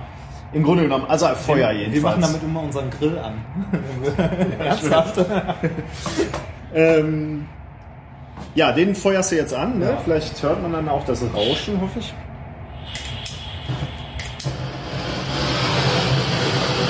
Da faucht es. Äh, da faucht es. Und ähm, jetzt wird Reinhard, ich gehe mal so einen Schritt weg, damit die Akustik besser ist. Reinhard wird jetzt das Stück vom Anspitzer in die Flamme halten. Und ich werde das aus sicherer Entfernung dokumentieren. Deine Kamera. Und akustisch natürlich sowieso. Okay. Der Film läuft und Reinhard hat das Stück Metall in die Flamme getan. Und jetzt schauen wir mal, was passiert. Da sehe ich schon einen kleinen hellen Funken wegfliegen. Jetzt fängt es an zu glühen. Und jetzt wird es unerträglich hell und Funken sprühen in, in alle Richtungen. Man kann gar nicht so gut mehr hingucken. Es flammert noch mal ein bisschen auf. Ja, du guckst da nicht so rein, oder? Ja, ne, so. ja gucken, wo ich den Mist hinhalte. Meine Augen sind eh schon im Arsch. Ja, halt mal kurz raus, oder? Schön geworden. Ist schön geworden. Wollen wir noch mal ein bisschen. Also was man gesehen hat, war, Ist wolkig. äh, es ist sehr, sehr, hat sehr, sehr hell geleuchtet, ähm, sehr hell geglüht und es hat offensichtlich eine chemische Reaktion gegeben. Äh, und was es damit zu tun hat, da sprechen wir gleich drüber, wenn wir wieder zurecht, zurück sind im Studio. Ja, sehe ich auch so.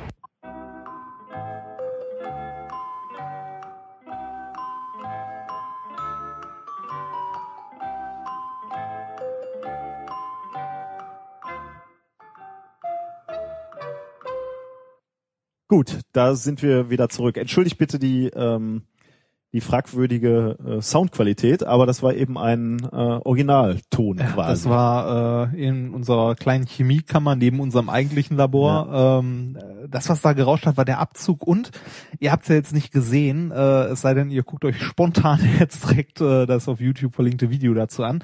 Ähm, wir haben, äh, oder ich habe, wie gesagt, aus dem ähm, Anspitzer Körper, nachdem die Klingen raus waren, also das äh, vermeintlich gefährliche war schon weg, ähm, ein kleines Stückchen aus der Ecke raus, also eine kleine Ecke rausgesägt, weil äh, ich mich nicht getraut habe, das ganze Ding in unserem Abzug abzufackeln. Ja, was, was war das jetzt? Also ich Genau, meine, äh, also der, der Metallkörper, okay, also dieser Spitzer besteht aus, dem, aus, aus Metall.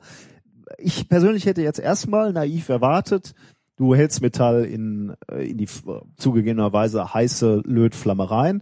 Und was passiert? Irgendwie, es wird irgendwann schmelzen, äh, meinetwegen glühen, schmelzen und tropft dann langsam ab. Das hätte ich erwartet. Das ist aber nicht passiert. Das ist nicht passiert. Das nee, hat- es hat, es, es ist nicht, äh, es ist nie, äh, nicht getropft, sondern hell gleißend geleuchtet und, und man sieht so Funken wegspringen.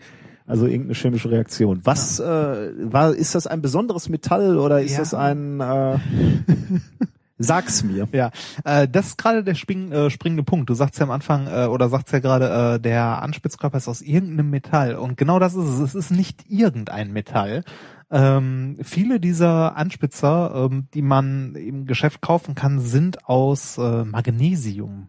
Magnesium. Magnesium. das ist ja so ein Metall, Mag- man selten begegnet, sagen wir Genau, mal. ne? Magnesium also, ist eigentlich ein Metall, den man selten gegeben also zumindest, zumindest äh, wenn, wenn Dinge daraus gebaut werden. Wobei, ja, wobei ich muss so sagen, während meiner Recherchen zu diesem äh, kleinen Experiment habe ich festgestellt, es gibt doch eine Menge Dinge, die aus Magnesium Echt? gebaut werden. Ja, zum Beispiel äh, gibt's hier, äh, wenn du teure äh, Stoßdämpfergabeln hier für Mountainbikes und so kaufst, da sind die Tauchrohre gerne mal aus Magnesium. Also Ich mir gedacht, immer so so eine Rockshocks auseinander zu hämmern, ist ein bisschen teuer. deshalb Alternative der Anspitzer. Äh, da muss man aber ein bisschen suchen. Man kann bei, also wenn man, wenn das Experiment mal, mal jemand auf eigene Verantwortung nachmachen möchte, ähm, äh, das kostet irgendwie so ein, zwei Euro, wenn man darauf achtet, dass die Dinge aus Magnesium sind. Äh, Magnesium hat die Eigenschaft, extrem heiß zu verbrennen, und zwar bei über 2000 Grad, wenn es einmal gezündet hat, und es ist halt gleißend hell. Das ist auch das, was äh, Bengalos im Fußballstadion so schön hell macht. Da ist auch Magnesium drin. Ja, das ist halt, also und dann nochmal, also genau, okay. Und wenn, wenn, wenn das einmal brennt, kriegt man es auch nicht mehr so leicht aus. Also löschen mit Wasser ist nicht. Äh, das muss man schon wirklich mit Sand in großen Menge ersticken. Die Frage ist jetzt, warum baut man einen Anspitzer, der eigentlich ja in Kinderhände gehört, aus so einem Hüllenzeug? Lass mich noch eben ähm, meine meine Vermutung gerade. Okay, wir haben ein ein Metall und das würde schmelzen, abtropfen, fertig. Das wäre ja im Grunde genommen nur eine eine ähm, eine Änderung, äh, also also eine Phasenumwandlung quasi. Ja. Du, du bist erst fest, wirst dann flüssig und wenn du dann abgetropft wirst, wieder wieder fest. Genau, da Und passiert. dann, was ich gerade schon vermutet habe im, im Labor, äh, weil es so gleißend hell ist und offensichtlich da energiefrei wird, ähm, wir reden hier von einer chemischen Reaktion. Und Genau. das ist eben der Unterschied zu dem abtropfenden Metall. Äh, Genau, diese, ne- dieser gleißende Moment ist eben da äh, der Moment, wo eine chemische Reaktion abläuft und wir haben am Ende eben nicht mehr Magnesium, Genau, das ist eine richtige Verbrennung halt. sondern und damit Magnesiumoxid genau, das was danach herauskommt, ist Magnesiumoxid. Das, Das sieht man dann auch, äh, das haben wir, glaube ich, jetzt nicht fotografiert, aber es ist halt ein eher ein weißes Pulver, sagen wir mal. Das kennt man Genau. vielleicht noch vom, vom Touren oder vom Klettern. Das ist Magnesia. Äh, da machen sich die Sportler auf die Hände, um trockene Hände zu, zu Mhm. behalten. Ähm, ja, und daran sieht man eben, man hat am Ende nicht mehr das gleiche Metall, sondern eben äh, ähm, Oxid oder ähm, genau, was anderes. Magnesiumoxid, ja. Und äh, warum das so gleißend hell brennt und warum das halt, also da, da geht ja echt die Post ab, wenn Ja. man das anzündet. Ähm, der Grund ist, äh, das Zeug äh, ist halt sehr reaktionsfreudig. Mhm. Das oxidiert sehr gerne und auch viel. und dann auch schnell, wenn es einmal eine gewisse kritische Temperatur erreicht hat. Ähm, das ist der Grund, warum man ähm, Anspitzer, also die Anspitzer zum Beispiel gerne daraus baut. Ach, Ja, äh, schwer äh, zu glauben, aber ähm, der Anspitzer besteht ja noch aus einem anderen gefährlichen Teil. Im Grunde ist das Ding nur gefährlich, soll Ja, kein, ähm, und zwar aus der äh, aus der Klinge. Die Klinge ist meistens aus Stahl und Stahl hat die unangenehme Eigenschaft zu rosten. Ja, das heißt relativ schnell in deinem, also nur die Klinge selbst wäre nach nach zehn Jahren in deinem Federmämpchen längst äh, stumpf und unbrauchbar. Die wäre braun und bröselig Ja. mit hoher Wahrscheinlichkeit. Das Magnesium verhindert das aber. Und äh, jetzt kommt der das Wort zum Tragen, was ich vorhin fälschlicherweise aus Versehen schon benutzt habe. Und zwar äh, das Magnesium fungiert hier als Opferanode. Das heißt, äh, dass ähm, es ist ja ein elektrischer Kontakt zwischen dem Magnesium und dem ähm, dem äh, Stahl der Klinge. Äh, Und das heißt, äh, wenn das jetzt eine äh, Verbindung mit Sauerstoff eingeht, also oxidiert, also rostet, ähm, dann neigt das Magnesium deutlich schneller dazu äh, zu oxidieren als das ähm, als der Stahl und opfert sich sozusagen. Deshalb nennt man es auch Opferanode. ja. Und das ist der Grund, warum man die Dinge aus Magnesium baut. Nebenbei kann man Magnesium auch noch schön leicht bearbeiten, weil das ein sehr weiches Metall ist. Ja. Und wenige von, äh, also es gibt wenige, wirklich wenige Grundschüler, die eine Lötlampe in ihrem Rucksack mit sich rumtragen, um das Zeug anzuzünden. Also mit dem Feuerzeug wird das auch schwierig, da musst du schon ein bisschen mehr Ja. auffahren. Ja, äh, aus dem gleichen Grund übrigens, aber mit anderen Materialien, weil, weil wir gerade schon mal über Omas Silberbesteck gesprochen haben. Äh, aus dem gleichen Grund kannst du das Silber, was angelaufen ist in Omas Schublade, eben dann Silberoxid, da haben wir ja gerade bei Mhm. deinen schönen äh, biologischen Batterien schon mal drüber gesprochen. Ähm, diese Oxidationsschicht beim Silber, also dieses angelaufene Silber, kannst du dadurch entfernen, dass du Alufolie in Wasser gibst und dazu die Löffel kippst, Hm. weil eben äh, in dem Fall sich das Aluminium quasi opfert, äh, um das edlere Metall, also das Mhm. Silber, von der Korrosion zu befreien. Ähm, dann wäre also das Aluminium diese Opferanode, wie du es gerade so schön gesagt hast. Was ich heute noch gelernt habe, warum man bei Bleistiftspitzern auch gerne dann Magnesium halt benutzt, ist Magnesium ähm, oxidiert nicht flächendeckend, sondern äh, also es bildet keine geschlossene Oxidschicht an der Oberfläche. Das heißt, man hat immer irgendwo einen Kontakt, der bleibt. Ah, das ist natürlich interessant. Ja. Ja. Wohingegen Ich ein anderes Opfermetall jetzt einfach irgendwann eine Oxidschicht wahrscheinlich bildet und dann ist Ende. Ist. Ja. Ich hatte, ähm, man hatte auch so das Gefühl, dass diese alten Anspitzer so ein bisschen äh, fleckig aussehen. Mhm, genau, das, das ist auch so. Die oxidieren halt äh, nicht flächendeckend. Ja, wer hätte gedacht, gedacht, dass man so ein spannendes Material immer in der Hand Ja, gehabt ne? hat. Das ne? Und hätte man, hätte ich das als Schüler Ja. schon gewusst, ne, Ja. das wäre viel, viel interessanter geworden. Ja, ja, dann hätte man nicht immer diese Knaller aufknibbeln müssen und das Schwarzpulver äh, umfüllen. In, ja, in, genau. Sondern hätte gleich hier. Man hätte direkt einfach Schwarzpulver genommen, zwei, drei äh, Bleistiftanspitzer Ja, dazu ja. und ab geht's. Dazu muss ich auch sagen, äh, wir hatten ja hier, äh, beziehungsweise ich hatte heute Morgen mehrere davon auf meinem Schreibtisch liegen.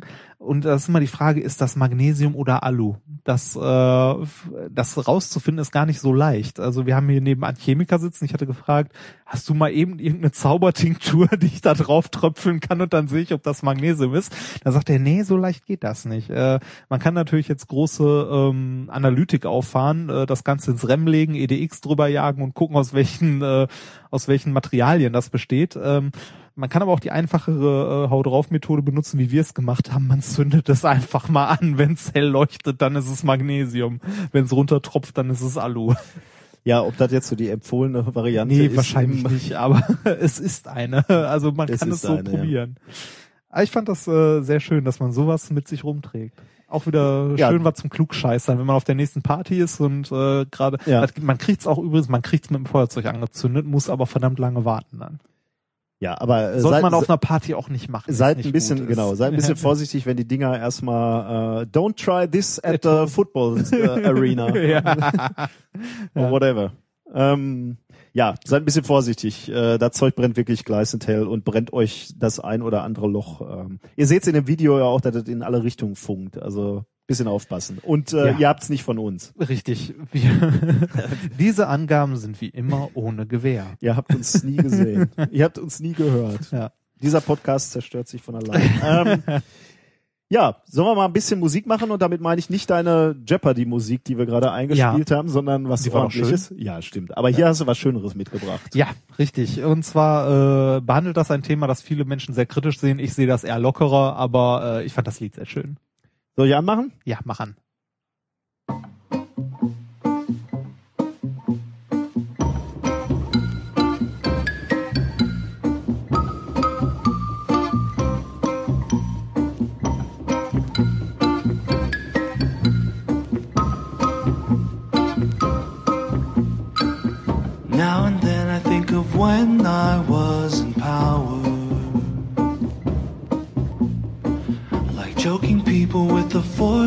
Until they die.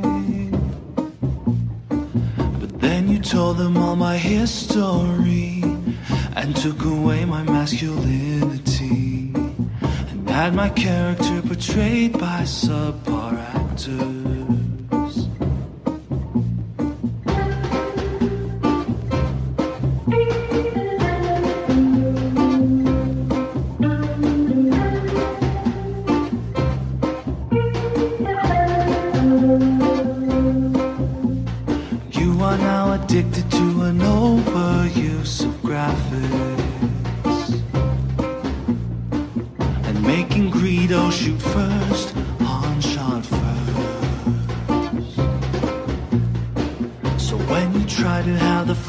make sense. You introduced the midi-chlorians. What's the deal with having me be dubbed over? But you didn't have to change.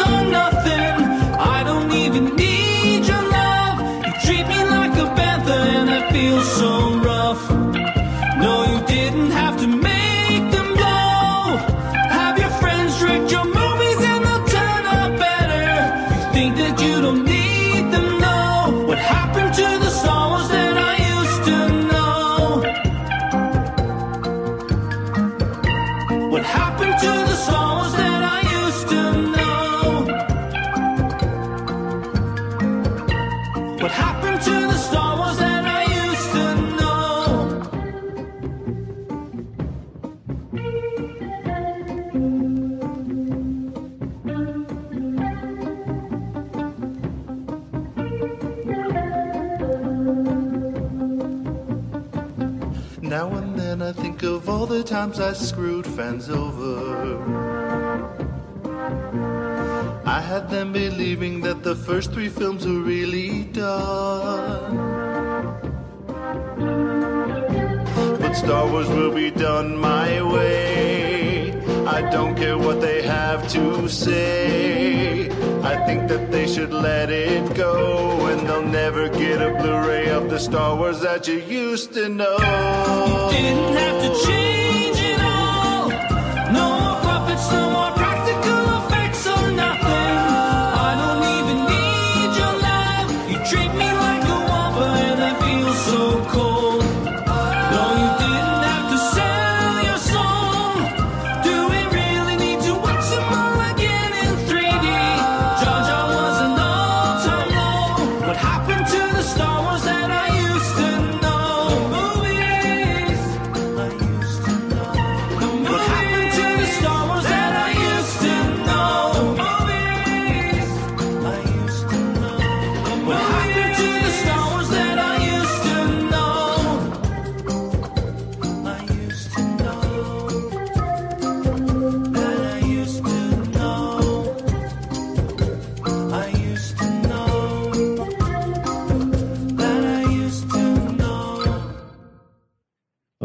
hate this song. The Star Wars that I used to know.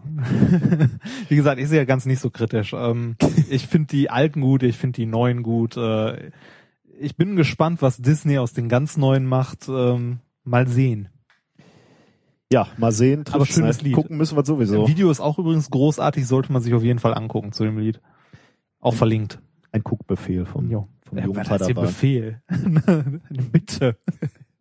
Bitte. Wir kommen zum nächsten Thema. Immer noch Weltraum.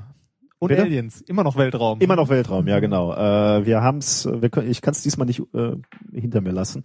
Ähm, wie schon angekündigt, ich war am Samstag einkaufen, bin an der Bildzeitung vorbeigelaufen. Im Fachblatt Bild, könnte man sagen. Wir zitieren ja hier Wo- nur Studien aus Wo, wo wurde dieses Paper veröffentlicht? in Deutschland. In the famous German newspaper Bild. Genau. Äh, der Titel war, jetzt hier habe ich es äh, mir aufgeschrieben, Leben im All entdeckt. Daraufhin habe ich getweetet, ähm, sehr interessant, aber wir müssen einige äh, Sachen in dieser Headline relativieren, zum Beispiel Leben, All und Journalismus. ja.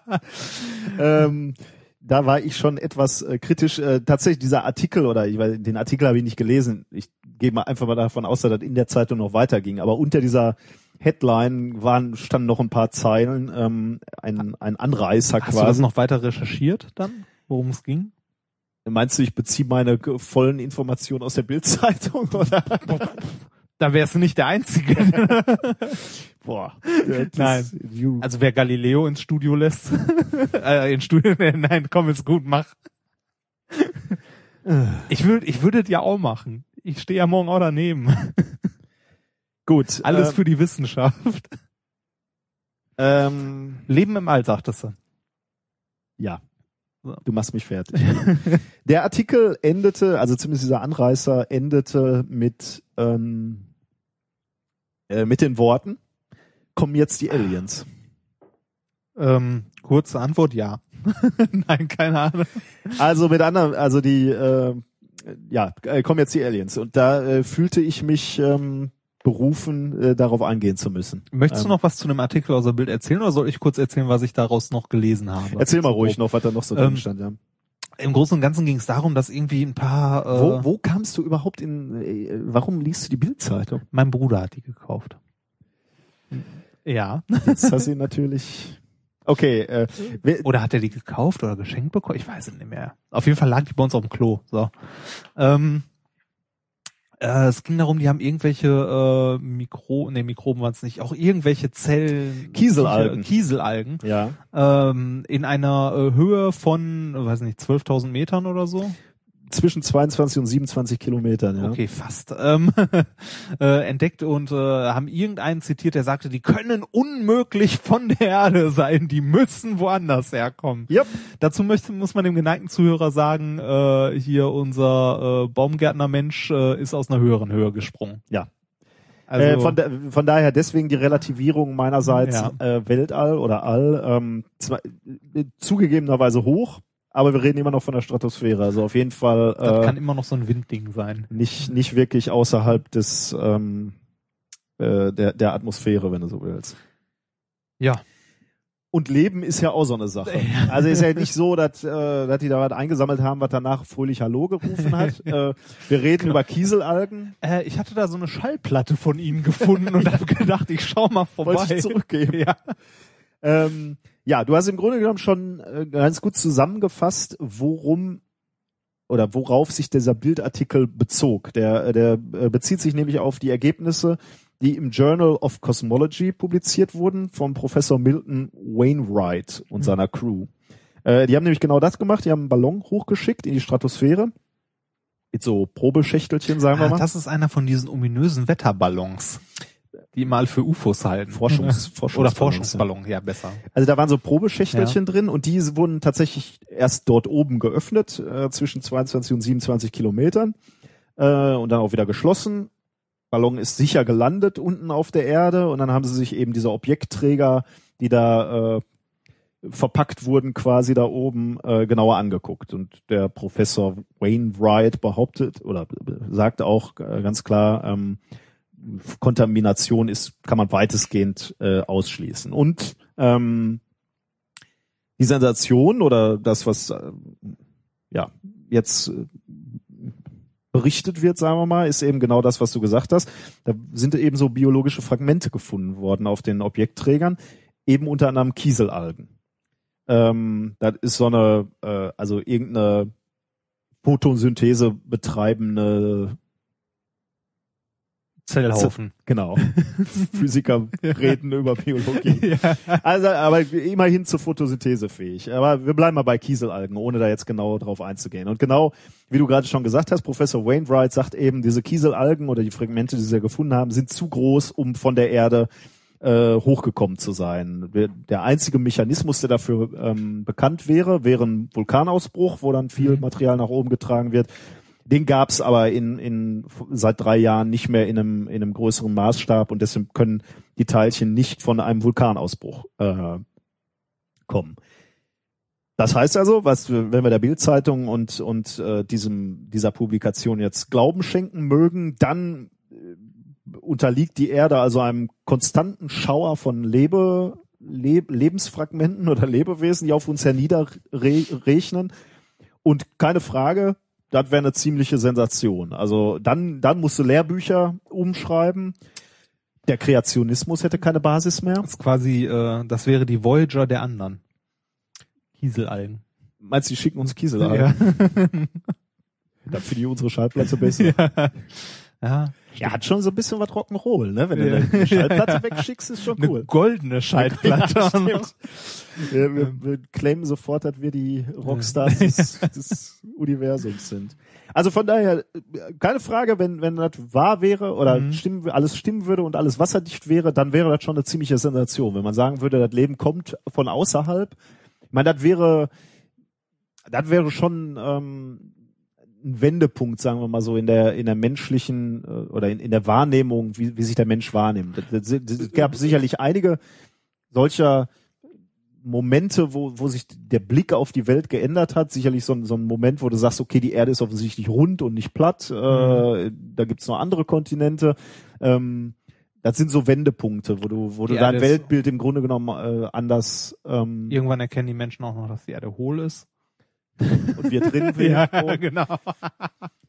Wenn du jetzt also sagen würdest, okay, dat äh, da, draußen gibt's Leben und da kommt auch, äh, also äh, Mal hier im vorbei, Weltraum mischt sch- sich schwirrt es halt rum, ähm, äh, das wäre halt schon äh, ein Paradigmenwechsel. Ähm, von daher, das Potenzial für eine Sensation ist da. Ich muss allerdings sagen, nicht nur, weil, weil der Artikel auch es bis auf die Bildzeitung geschafft hat, die Arbeit, also die wissenschaftliche Arbeit, nicht die Bildzeitung, die Bildzeitungsbericht, sondern die Arbeit von Professor Milton Wainwright ist nicht ganz unstrittig. Ähm, ich sag dir mal ein paar Gründe, warum das so ein bisschen Ja, schieß mal los. äh, zweifelhaft ist. Das ist ja das Erste, ne? Okay, was könnte er falsch gemacht haben? Gucken wir mal. also ich, ich sag vorher, ne, ich will hier jetzt nichts schlecht reden oder Ja, so. Das ist mir völlig, äh, ich wäre ja der Erste, der sich freuen würde, wenn man das finden würde. Aber man muss schon wissenschaftlich sauber arbeiten. Äh, als erstes ist mal, sind mal die Mitarbeiter etwas fragwürdig und auch der Ort, wo es publiziert Ernsthaft? wurde. Es gibt da einen Mitarbeiter in, in dem Team, äh, der in diesem Paper mitgearbeitet hat, äh, Chandra Wickramasinghe oder so. Äh, entschuldige mich, äh, bin ich mir nicht sicher, ob ich den Namen richtig ausspreche. Äh, spreche. der hat schon mal von sich hören äh, Lassen? Lassen. Oder? als er behauptet hat, ähm, äh, Kieselalgen in äh, Meteoroiden gefunden zu haben. Äh, also er hat, Aha. er hat einen Stein gefunden, hat sich den angeguckt, hat da ähm, äh, Kieselalgen drin gefunden, hat sofort gesagt, okay, hier äh, Leben äh, von außerhalb. Allerdings äh, hat er nie in diesem Paper, was er da veröffentlicht hat, wirklich äh, klar, also bewiesen, dass der Stein, den er so da untersucht, tatsächlich ein Meteoroid ist. Er hat es nur behauptet. Hm. Also es gab, gab keine Evidenz, die er gezeigt hat, dass Mhm. es ein Meteorit ist. Schwierig. Hat er das veröffentlicht damals Ja. schon? Auch per Review und alles? Ja. Hm. Der gleiche Mensch ist auch der Herausgeber, jetzt wird's, jetzt wird's. also einer der Editoren äh, des Journals of Cosmology, in dem eben genau dieses Paper, von dem wir jetzt gerade sprechen, veröffentlicht wurde. purer Zufall. Äh, in diesem Journal sind schon spannende Artikel veröffentlicht wo worden. Äh, zum Beispiel ein äh, wackeliges, sagen wir mal, ich bin vorsichtig, ein äh, eher wackeliges Paper, äh, in dem ein Anti-Big Bang beschrieben wurde. Frag mich jetzt nicht zu sehr, ich habe mir Ja, diese ja. ganzen Paper nicht durchgelesen, aber ich habe äh, bei der Recherche gefunden, dass da schon sehr merkwürdige Paper veröffentlicht wurden, auch äh, sehr äh, dreiste Behauptung gegenüber der NASA und äh, Leben im, im Weltall kam halt immer mal wie- war mal immer wieder das Thema. Also Mhm. es wurde schein, scheinbar immer mal wieder versucht zu platzieren in, in So ein Running Gag. Ja, also zumindest etwas, was sie wirklich ähm, versuchen ähm, Waren es auch zu häufig. platzieren. Da beim zweiten Mal waren es ja dann auch Kieselalgen, Ja. auch öfter, oder? Ähm, ja, äh, das scheint auch, genau, Kieselalgen scheint so ihr äh, Steckenpferd zu sein. Okay, das heißt so, der Umf das Umfeld dieser Veröffentlichung ist schon so ein bisschen komisch. Vielleicht ist das ja auch wie bei diesem Gentest, den es mal gab. Vielleicht haben die Kieselalgen irgendwann ihren Messgeräten hängen oder so und messen überall welche. Durch, durchaus denkbar. Ja. Ne? Kontamination ist natürlich schon schon das erste, wo du sagst, Ja. äh, können, können, da, kann, können die Kieselerden auch von, von irgendwo anders hergekommen sein. Ähm, jetzt äh, sind, sind da noch ein paar Sachen, die so ein bisschen komisch vorkommen. Wenn, wenn man sich, wenn man sich die äh, dieses Fragment, was sie da gefunden haben, anguckt äh, auf einem auf einem auf, auf diesem Mikroskopbild, dann kann man durchaus Ähnlichkeit sehen äh, mit einer ähm, äh, mit eben dieser äh, Kieselalge. Hm. Habe ich gerade Kieselerde gesagt? Ja, also. Könnte sein. Ja. Also Kieselalge wollte ich eigentlich Ja. sagen. Ähm, also dieses Bild, was sie da vom, vom äh, Lichtmikroskop haben, sieht tatsächlich aus wie eine Kieselalge. Und sie behaupten eben auch, das ist eine Kieselalge. Aber ist das auch wirklich eine? Haben sie es denn mal überprüft? Und was wirklich lustig ist, wenn man sich dann anguckt, was sie in ihrem Paper, also in dem Paper, worauf wir uns jetzt hier gerade beziehen, schreiben, dann muss ich mal gerade zitieren, dann, dann schreiben sie, on one stop was discovered part of a diatom, also Kieselalge, which we assume is clear enough for experts on diatom taxonomy to precisely ide- identify. Also sie sagen also, ähm, äh, das äh, ist, äh, könnte eine Kieselalge sein und wir gehen davon aus, dass es für einen Experten von Kieselalgen ganz klar wäre, dass es eine ist. Das ist auch super. Was hättest du gemacht? Du wärst mal hingegangen zu so einem Experten und hättest gesagt, kannst du das bitte mal bestätigen? Das ist ja erst, was ich heute Morgen mit den Anspitzern gemacht habe. Zu einem Chemiker gehen und sagen, sag mal, guck mal hier. Äh, das haben sie nicht gemacht. Ja, und das äh, ist schon, äh, ist schon hart. mutig. Ja. Also wenn ich eine Alienpflanze finde oder äh, ein Alien, dann gehe ich bitte zu einem Experten und sag, sag mal, ist das ist das eine ist Pflanze? das ein Alien? äh, ist schon ein bisschen hart. Ja. Ne? Und noch eine Sache, äh, die ein bisschen hart ist an diesem Paper. Ähm, der, der gute Professor behauptet oder sagt ja, äh, das Fragment, was sie da gefunden haben, ist so groß, das kann nicht äh, nach, von, von der Erde nach Ja. oben gekommen sein, weil es Kannst du- groß ist. Er bezieht sich da, ähm, er bezieht sich auf ein Paper, äh, was tatsächlich untersucht hat, wie schnell ähm, Staubpartikel aus der aus den höheren Atmosphären nach unten fallen Mhm. äh, und und ein Partikel von der Größe müsste in der Tat nach einigen Stunden äh, wieder auf der Erde sein laut diesem Paper auf das er Ja. sich bezieht allerdings berücksichtigt dieses Paper auf das er sich äh, äh, äh, bezieht lediglich die Gravitation und nicht etwa Phänomene wie Wind oder Turbulenzen die sind in dem Modell nicht vorgesehen Ja, ja war Und- theoretisches Paper quasi. Also, ja, äh, Schön. weiß ich gar, ja, denke ich mal, gehe ich schwer von aus. ja, ja. aber gibt's ja viel so Strömungen.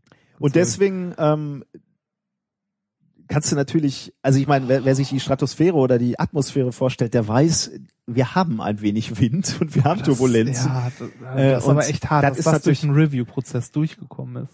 Und deswegen ist es natürlich schon hart. Äh, ich meine, man, man muss jetzt einfach mal sagen, er, er sagt halt, okay, es kann kein anderen, ein, kann, kann, kann kein anderes Phänomen geben, äh, wie, wie die Kieselalge. Oder er sagt es anders, es gibt halt kein Phänomen, was beschrieben ist, äh, was uns sagen könnte, warum die äh, Kieselalge äh, da oben ist. Muss Was- außerirdisch sein. Genau, weil das ist das Problem. Ne? Er, die, die Konsequenz, die er daraus zieht, ist, dass er noch eine viel äh, Abstrusere. also gar nicht mal abstrus, aber aber gewagtere These sagt. Er, er versucht nicht äh, ähm, Gründe zu finden, die plausibler sind, sondern er nimmt einfach gleich das abgefahrenste. Ja. Äh, das, was er sich zugegebenerweise wahrscheinlich am meisten wünscht, was ich auch toll fände, aber ähm, ja. Ach so, der hat damit äh, ordentlich Aufmerksamkeit bekommen und erregt. Das ist Ja, Schlecht. ähm, wobei da weiß er auch nicht, ob er das unbedingt will. ja so ne? will man es nicht, natürlich nicht. äh. naja, Ja, ähm, schwierig. Ja, ein, ein, ein letzter Satz noch. Ähm, äh, ein, ein Zweifel, der ein bisschen auch noch aufkommen könnte, de, den man noch in ihrem eigenen Paper findet. Ähm, sie sagen nämlich in dem Paper, äh, an einer Stelle beschreiben sie das Phänomen, dass dieses, diese Kieselalge, diese Dolphin, völlig sauber ist, absolut rein, da haftet nichts dran, kein Dreck und nichts. Ähm, und, und der, das Zitat ist, It is noticeable that the diatom fragment is remarkably clean and free of soil or other solid material. Ähm, daraus schließt er, weil es so sauber ist, kann es nur aus dem Weltall kommen. Ähm, wenn du dir jetzt überlegst, okay, wie ist die Kieselalge hier hingekommen, würde man also sagen, äh, und, und das steht auch in dem Paper drin, äh, die ist halt äh, mit, mit Kometen hier hingereist, in, in Eisblöcken. Oh. Und dann würdest du nämlich eben genau in klinisch sauberen Eisblöcken. du willst eben erwarten, dass eben genau davon was, das war halt Ja. irgendwo eingebettet, um hier hinzukommen. Ja. Dann würdest du halt erwarten, dass da irgendwie noch Sachen dranhängen. Äh, Und wenn es, wenn es halt vom, vom, vom Erdboden kommt und hochgewirbelt wird, dann kannst du davon ausgehen, dass es vielleicht eher sauber ist. Also hart. ja. Also der Professor äh, sieht sich natürlich jetzt äh, mit mit viel Kritik konfrontiert und deswegen sagt er, er möchte nochmal so ein Experiment starten. Äh, er möchte, wenn, wenn der hellische Komet hier wieder durchrauscht, dann möchte er ähm, nochmal Partikel aufsammeln und dann möchte er sich die Verteilung der Isotope in diesem Material ein, äh, anschauen. Und wenn die nicht identisch sind mit, äh, mit Lebewesen oder biologischen Fragmenten, die von der Erde kommen, dann hat er den Beweis. Gut, warten wir mal. Im Zweifel wann kommt der wieder? ähm, ich, ich denke, der, äh, ich, ich, War der nicht letztens erst? ja, der, der, der hellische Komet muss nicht kommen. Äh, wir müssen nur durch seinen Schweif durchrauschen. Immer wenn du durch den Schweif durchrauschst, Ah, dann, okay. dann prasseln wieder so kleine Partikel auf uns nieder. Das heißt, äh, ähm, durch diesen Schweif fließt du halt einmal im Jahr quasi. Ähm, Und dann kann er sich das nochmal angucken. Es bleibt spannend. Ich wollte nur, äh, ich hielt es für wichtig, dass man äh, der Bildzeitung etwas entgegenhält. Also äh, wir haben leider noch keine Aliens gefunden. Glaubt der Bildzeitung nicht. Ja. Wir bleiben dran. Also sobald es äh, Ihr seid die Ersten, die es erfahren. wahrscheinlich ja einer der allerersten. Ja. Ja, schön. Ja, schön. Nett. ja fand ich auch.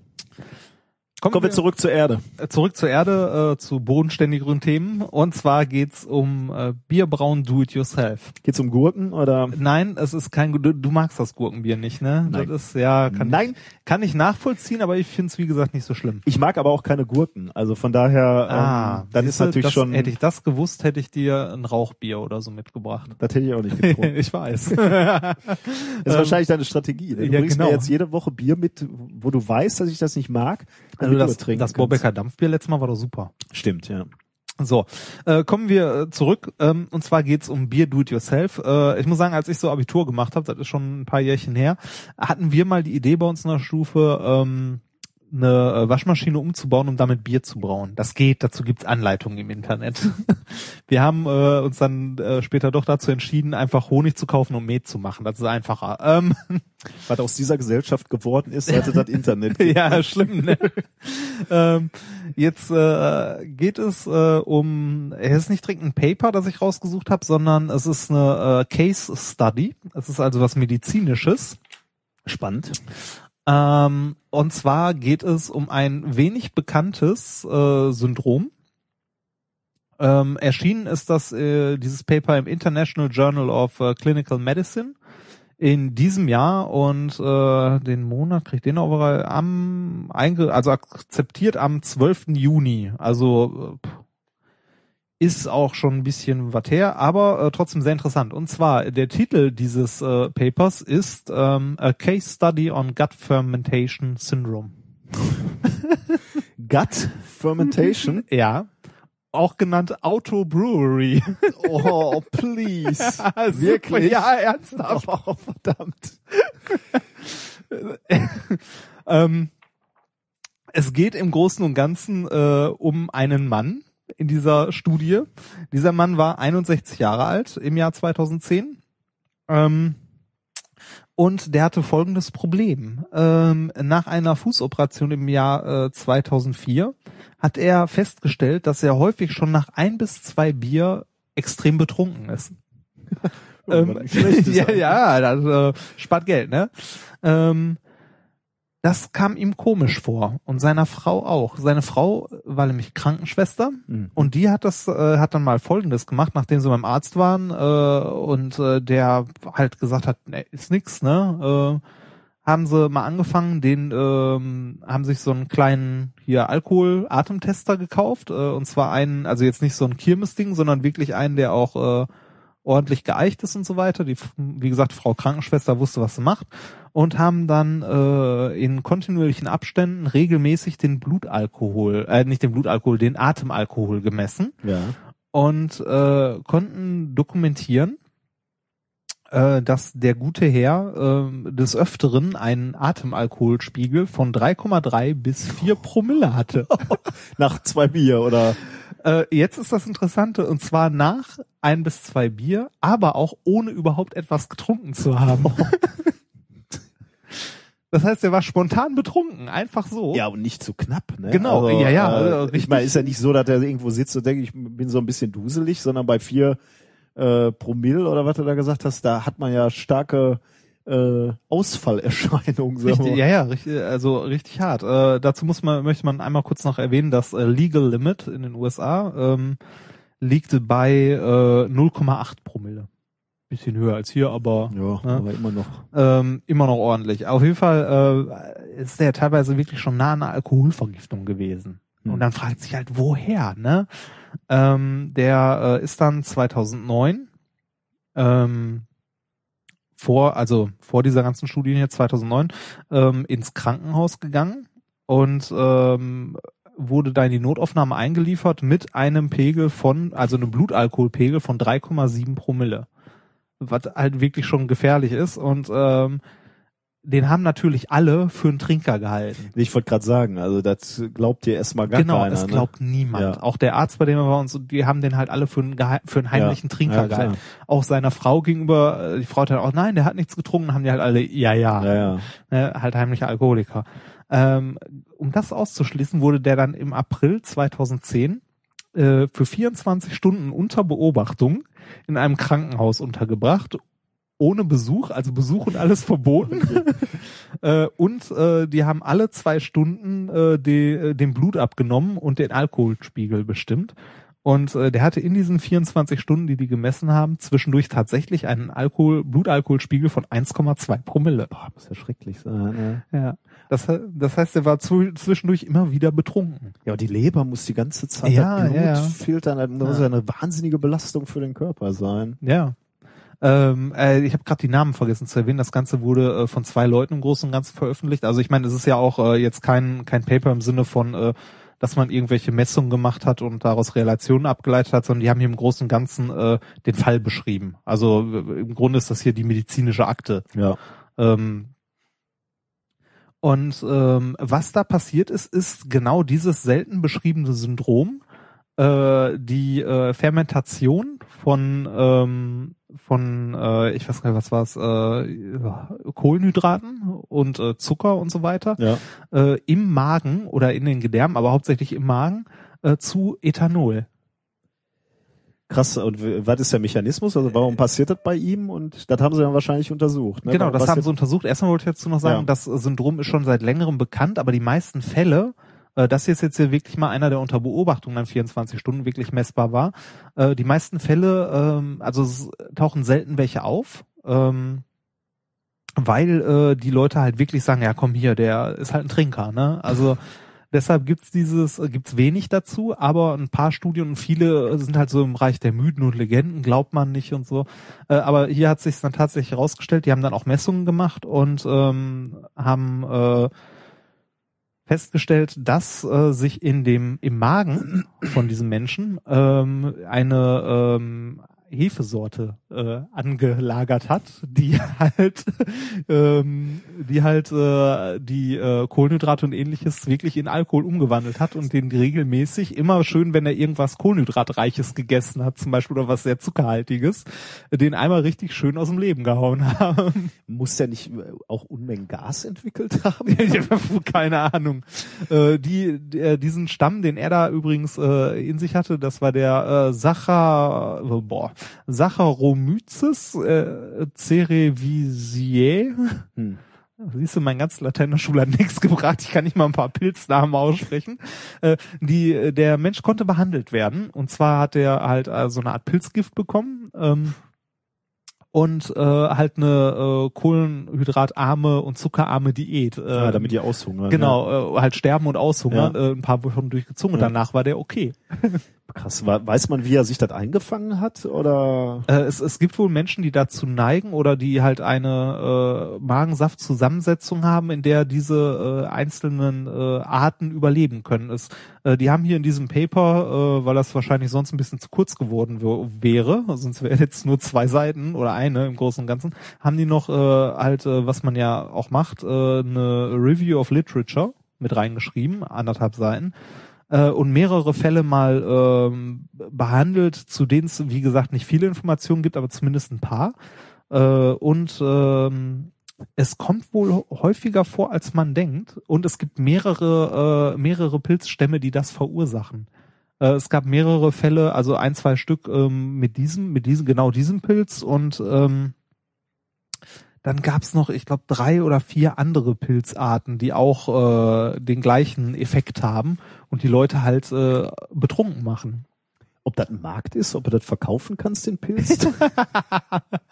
Hier äh, kannst du den ganzen Abend äh, einfach nur Cola trinken, vorher einmal den Pilz futtern und Wie, du hast gesagt, manche Menschen haben die physiognomischen Voraussetzungen, damit der Pilz in den leben kann oder genau leben kann. Ja, ich also mein, wenn ich das jetzt essen ich meine, ich meine, wenn, wenn, wenn du so einen Hefepilz zu dir nimmst, ne, äh, ja, passt ja immer nichts, ja. Genau, passiert ja auch nichts. Das geht halt normalerweise oben rein, unten raus, einmal durch, aber es gibt äh, wohl Bedingungen Ja. äh, halt unter denen die auch äh, halt äh, sich in der, im ganzen Verdauungstrakt ansiedeln können. Ja, das heißt, wir können Ja, daraus jetzt keinen Markt machen, Nee, äh, das wahrscheinlich Ding nicht. züchten und dann verkaufen in kleinen Dosen, damit die Leute sich das rein Wahrscheinlich nicht. klöppeln. Äh, gut, die Frage ist, wer will das, aber ähm, Aber jetzt hast du wieder ein tolles Argument, wenn das wenn du irgendwann mal nach einer Party äh, auf dem Fahrrad, natürlich nicht im Auto, sondern auf dem Fahrrad von den Herren in Grün angehalten wirst. Haben sie getrunken? Nein. lesen Sie dieses Paper. Genau, hier direkt in der Hand drücken und sagen, hier, das is it. Äh, dat Ich bin, ich bin schwer krank. genau. Ja, Was das gibt, ne? Ja, also, Hammer, ne? Ja, ich meine, auch, auch so die Schicksale jetzt, ne? Also, äh, ich meine, wie gesagt, die beschreiben, also hier in diesem Review beschreiben die auch ähm, halt äh, äh, Fälle von aus den 70ern, wo das halt mal aufgetaucht ist und es gab nie wirklich mal ein belastbares, eine belastbare Studie dazu und die haben, wie gesagt, diesen Typen jetzt wirklich mal 24 Stunden sich Ja. angeguckt äh, und das Paper ist, ist dieses Jahr erschienen. Also ist das ist auch nochmal 40 Jahre zwischen. Das ist schon Hammer. Ja, wahrscheinlich gab es dann auch Leute, bei denen das nicht ganz so extrem war, Mhm. also dass die dann so leicht äh, betrunken waren und bei ihm ist es ja so, Äh, dass- vier Promille schon fast Ja, äh, hat der das überhaupt, ich meine, da bist ja, liegst ja auch flach. ordentlich, ne? Ja, krass, ey. Ja, das würde mich nochmal interessieren, wann das anfing in seinem Leben, ob er halt, äh, ob das stand irgendwie schon früh war oder, ja gut, Also wie gesagt, also äh, richtig aufgefallen ist es ihr denen nach dieser Operation halt am Fuß, dass danach halt irgendwie was im passiert war. ist. Ja. Ja, vielleicht, äh, war da der Körper eine, eine Zeit etwas geschwächt und da konnte äh, der, der Pilz sich da besser einnisten. Ja, kann sein. ne? Aber erst erstmal denkst du an sowas ja Nee. nicht, ne? Also ich meine, äh, selbst äh, selbst wenn ich betrunken wäre, ohne also ohne was getrunken zu haben, denkt man ja nicht dran, dass man betrunken Mhm. ist. Man merkt nur, es geht einem nicht so gut und man ist wackelig auf den Beinen und ein bisschen schummrig. Ja, ich muss zugeben, also wenn ich bin ja Hypochonder und äh, vor sowas hätte ich eigentlich am meisten Angst, dass man irgendwie krank ist und eine Krankheit hat, die kein Mensch kennt. Ne? Du bist Ja. also, du gehst da hin und sagst, boah, ich fühle mich wie betrunken. Dann ja gut, dann gucken sie dir, legen sie dich da einmal in die Röhre. Ja gut, äh, genau. Erstmal gu erst, erst mal gucken sie, ja, sie sind betrunken. Aber ich habe gar nichts getrunken. Ja, ist Kommen sie klar. morgen wieder. Ja. Ja, und dann, dann suchen die halt ewig rum, ne? Und, Ja. und äh, wenn da nicht der, wenn, wenn da nicht mal einer äh, das, den, das richtige Gespür hat, dann wird er eng. Ja, das, Ja, Hammer. ja, da bekommt äh, dieser Begriff Privatbrauerei, finde ich, einen komplett neuen Anstrich. Ja. Sehr schön. Mein persönliches. ja, genau. Äh, wenn ich weiß, ja, du wirst, ja, du wirst es nicht verkaufen können, ne? aber Remfordbräu. Nicht schlecht, ja. Sehr schön. Ähm, Das war's. Soweit mit den wissenschaftlichen Themen. Vorerst fast, ne? Wir haben noch, fast ähm, ein wir sind noch, Gemeinschaftsthema. Genau, wir sind praktisch noch über etwas gestolpert, was auch die, die Medienlandschaft etwas ähm, bestimmt hat. Ähm, Die wir auch früher schon mal erwähnt haben. genau, immer die- mal angerissen. Der, die Ja. IG äh, Nobelpreisverleihung. Ne? Ähm, Genau. Sie wurden wieder verliehen Genau. für 2013. Äh, vor, wann war das? Letzte oder vorletzte Woche? Irgendwie sowas, ne? Im Ich Zeitraum jedenfalls seit unserer letzten ähm, Sendung. Weißt du eigentlich, wofür IG, also wir haben es, glaube ich, schon mal, steht halt nicht für Ingenieure, Nee. äh, Gesellschaft. Nee, es ist ein kleines Wortspiel. ja, ignoble, ne? Genau. Unwürdig, schmachvoll, schändlich. ja, genau. Wobei, äh, du hast es sogar live verfolgt. ich, ne? Ja, ich habe das durch Zufall live gesehen. Äh, ich, Und so äh, schändlich äh, schien es gar nicht gewesen zu nee, sein. ne? es ist extrem lustig. Ja. Ähm, also ich habe es, äh, li- es wird jedes Jahr jetzt übrigens äh, live gestreamt. Das Ganze ist mitten in der Nacht. Äh, deshalb war ich am nächsten Tag auch so kaputt, als ich hier war. Das ging nämlich bis zwei Uhr oder drei. Ähm, auf jeden Fall recht lang. Äh, die werden in äh, Harvard verliehen. Haben wir äh, auch schon mal erwähnt und äh, diese ganze Preisverleihung an sich ist sehenswert, äh, weil man da wirklich sieht, dass sich die Leute überhaupt nicht ernst nehmen. Im Publikum sitzen auch haufenweise Nobelpreisträger, also von den richtigen. Ähm, und ähm, moderiert wird das Ganze zum Beispiel von einem Typen, der so einen alten Zylinder aufhat und vorne steht. Äh, äh, zwischendurch gibt's eine Pause, es kommt jemand als riesige Zielscheibe verkleidet auf die Bühne und die Leute werfen ihre Papierflieger nach dem.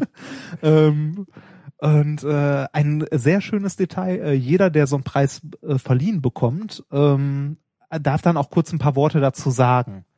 Und ähm, tatsächlich auch nur kurz, das ist relativ strikt. Ähm, wie ist das bei so bei Konferenzen, wenn einer zu lange redet? Was passiert dann meistens? So ein Vortrag, wenn einer einfach nicht zum Punkt kommt und nicht Ende macht?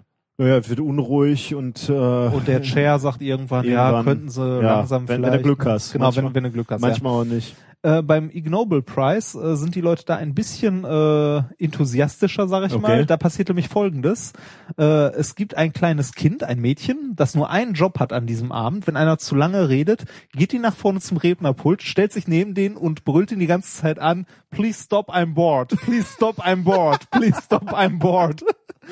Und das macht die so lange penetrant durchgehen, bis der die Fresse hält und geht. Das würde ich mir tatsächlich für so manche Konferenz wünschen. Es ist großartig, oder? Ja, sehr schön. Ja, und äh, auch die Leute, die diese Preise verliehen bekommen, kommen teilweise dann kostümiert auf die Bühne oder äh, halten halt noch irgendwelche Reden, die auch komplett schwachsinnig sind.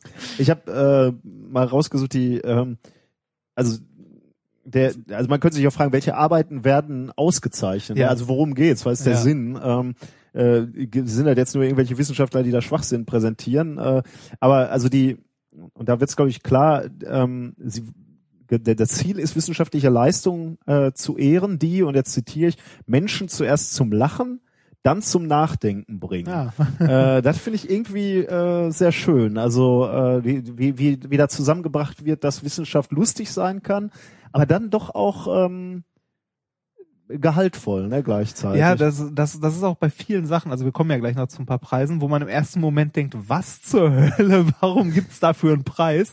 Wenn man dann genauer nachdenkt, oder ne, man muss nicht mal nachdenken, sondern wenn man ähm, sich ein bisschen näher mit dem Thema beschäftigt, sieht man, okay, das hat einen Sinn, das hat für irgendwas ist das gut. ja. Auch wenn es nur als Abfallprodukt nebenbei halt für irgendwas gut ist. Äh, aber äh, ja, es sind ein paar richtig großartige Weise. Sollen wir mal kurz die von diesem Jahr durchgehen? Und ich habe mir noch ein, zwei Highlights aus den Jahren davor rausge... Also man kann sich die auf der äh, Homepage äh, Improbable äh, Research alle angucken. Also da sind die alle kurz aufgeführt, verlinkt mit Papern und so weiter. Äh, ich würde sagen, die von diesem Jahr gehen wir mal kurz ein Echt bisschen... alle? Ja, weiß Ich habe mir die so. besten, aber gut, sind Ah, ja okay, so ja, wenn, wenn du die besten hast, dann nimm nur die besten, dann sage ich danach noch so ein, ich habe aus den äh, Jahren 2009 bis 12 noch so ein paar Highlights weiß nicht, ob ich die besten habe, aber die haben mir gefallen auf, auf Anhieb. Psychologie. Ähm, äh, Im Bereich Psychologie für ein Experiment, das zeigte, dass Menschen, die glauben, betrunken zu sein, auch glauben, attraktiv zu sein. Also so ein bisschen wie, wie das Thema, was wir neulich mal hatten, äh, wo wir geguckt haben, warum äh, wirkt diese Biergoggle, also warum Ja. äh, hilft es wirklich be betrunken zu sein, warum werden dann Menschen attraktiver? Hier aber eben Menschen, die glauben betrunken zu sein, glauben auch attraktiver. Also da muss ja schon so äh, ja, Placebo-Effekt, ne? ja, aber Das- doppelt irgendwie. Ja, ja, das ist doch super. Biologie und Astronomie. Ein Experiment, das zeigte, dass verirrte Mistkäfer sich auf dem Weg nach Hause an der Milchstraße orientieren können. Super. What the hell? ähm, Sicherheitstechnik gefällt mir auch sehr gut. Ähm, von Gustano Pizzo, leider verstorben 2006, für sein elektromechanisches System mit dem Flugzeugentführer durch eine Falltür in eine Kiste fallen, die anschließend per Fallschirm zu Boden gelassen werden, wo die Polizei dann schon wartet. ist auch schön. Ähm, Physik müssen wir als äh, ist ja, Ja, unser Fach, man, müssen wir ja. kurz drüber sprechen. Äh, für die Entdeckung, dass manche Menschen übers Wasser gehen können, wenn sie und das Wasser auf dem Mond wären. Oh, schön. Schwierig, ne? Und ähm, möchtest du Frieden machen oder darf ich Ja, Frieden den, machen? ja, Den mach, mach, ne? mach du. Ich, Okay, ich, ich du lese noch ein paar einen andere Frieden. Äh, Das war Fri ich habe noch einen Friedensnobelpreis, IG-Nobelpreis. Da muss man sagen, der fällt immer ein bisschen aus der Reihe, weil äh, beim Friedensnobelpreis muss nicht unbedingt ein Paper da sein, sondern der wird einfach für eine herausragende Leistung. ja, in dem Fall, das ist nicht wirklich eine herausragende Leistung. Ja, ja, das ist eher so eine Absurdität. Ja, ja, es ist halt, äh, ist halt auch immer mit dem Augenzwinkern. Ne? Also ich lese hier mal vor, äh, der Friedens-IG-Nobelpreis ging an Weißrussland und sein Präsident für das Verbot des Applaudierens in der Öffentlichkeit und an die weißrussische Polizei, die nämlich einen Einarmigen festgenommen hat, weil er in der Öffentlichkeit applaudierte. hat, ja. das, ist, das ist so schön absurd, ne? Ja. Ja. Hast du noch welche, Nee. oder? Das war's. Ja gut, doch, warte mal, einen habe ich noch. Äh, Äh, da müssen wir den Explicit-Button wieder drücken eigentlich. Öffentliches Gesundheitswesen. Oh ja, der ist schön. Eine schöne Arbeit. Äh, chirurgisches Management einer Epidemie von Penisamputation in Siam. Äh, in der verschiedene Techniken empfohlen wurden, äh, wie man damit umgeht, außer für den Fall, und das war ausdrücklich ausgenommen, in dem der Penis teilweise von einer Ente gegessen wurde. das, war, das ist auch super, ne? Keine, Oh ja, keine Ahnung, schön. ja. Das waren so die Highlights von diesem Jahr, ne? Wie gesagt, ich hatte noch ein paar schöne äh, von äh, um dich nochmal zu fragen, weil du das gesehen hast, dann ist dieser Mensch, der diese äh, diese. Penis äh, äh, von von Enten gegessenen Penisarbeit gemacht hat, der ist dann da und Ja, ja, stellt den Kopf ein. ja, richtig. Ei, ei, ei. Und die sind auch alle echt stolz, die Leute, den Ja. Zum Beispiel ja. gab es ja auch den äh, in Medizin, den kriege ich jetzt so nur halb auf die Kette. Ähm, da haben die Leute ausgesucht, äh, halt untersucht zwei Leute, wie sich ähm, die äh, für ihre Studie die die Wirkung klassischer Musik auf Herztransplantation an Transplatz ach, Transplantationen Mist an herztransplantierten Mäusen. Mäusen, genau. Die sind in Mäusekostümen gekommen. Mit so kleinen Herzen in der Hand. Cool. Äh, ein paar Highlights noch aus den Jahren vorher. Ähm, Gab es zum Beispiel äh, hier Neuroscience 2012.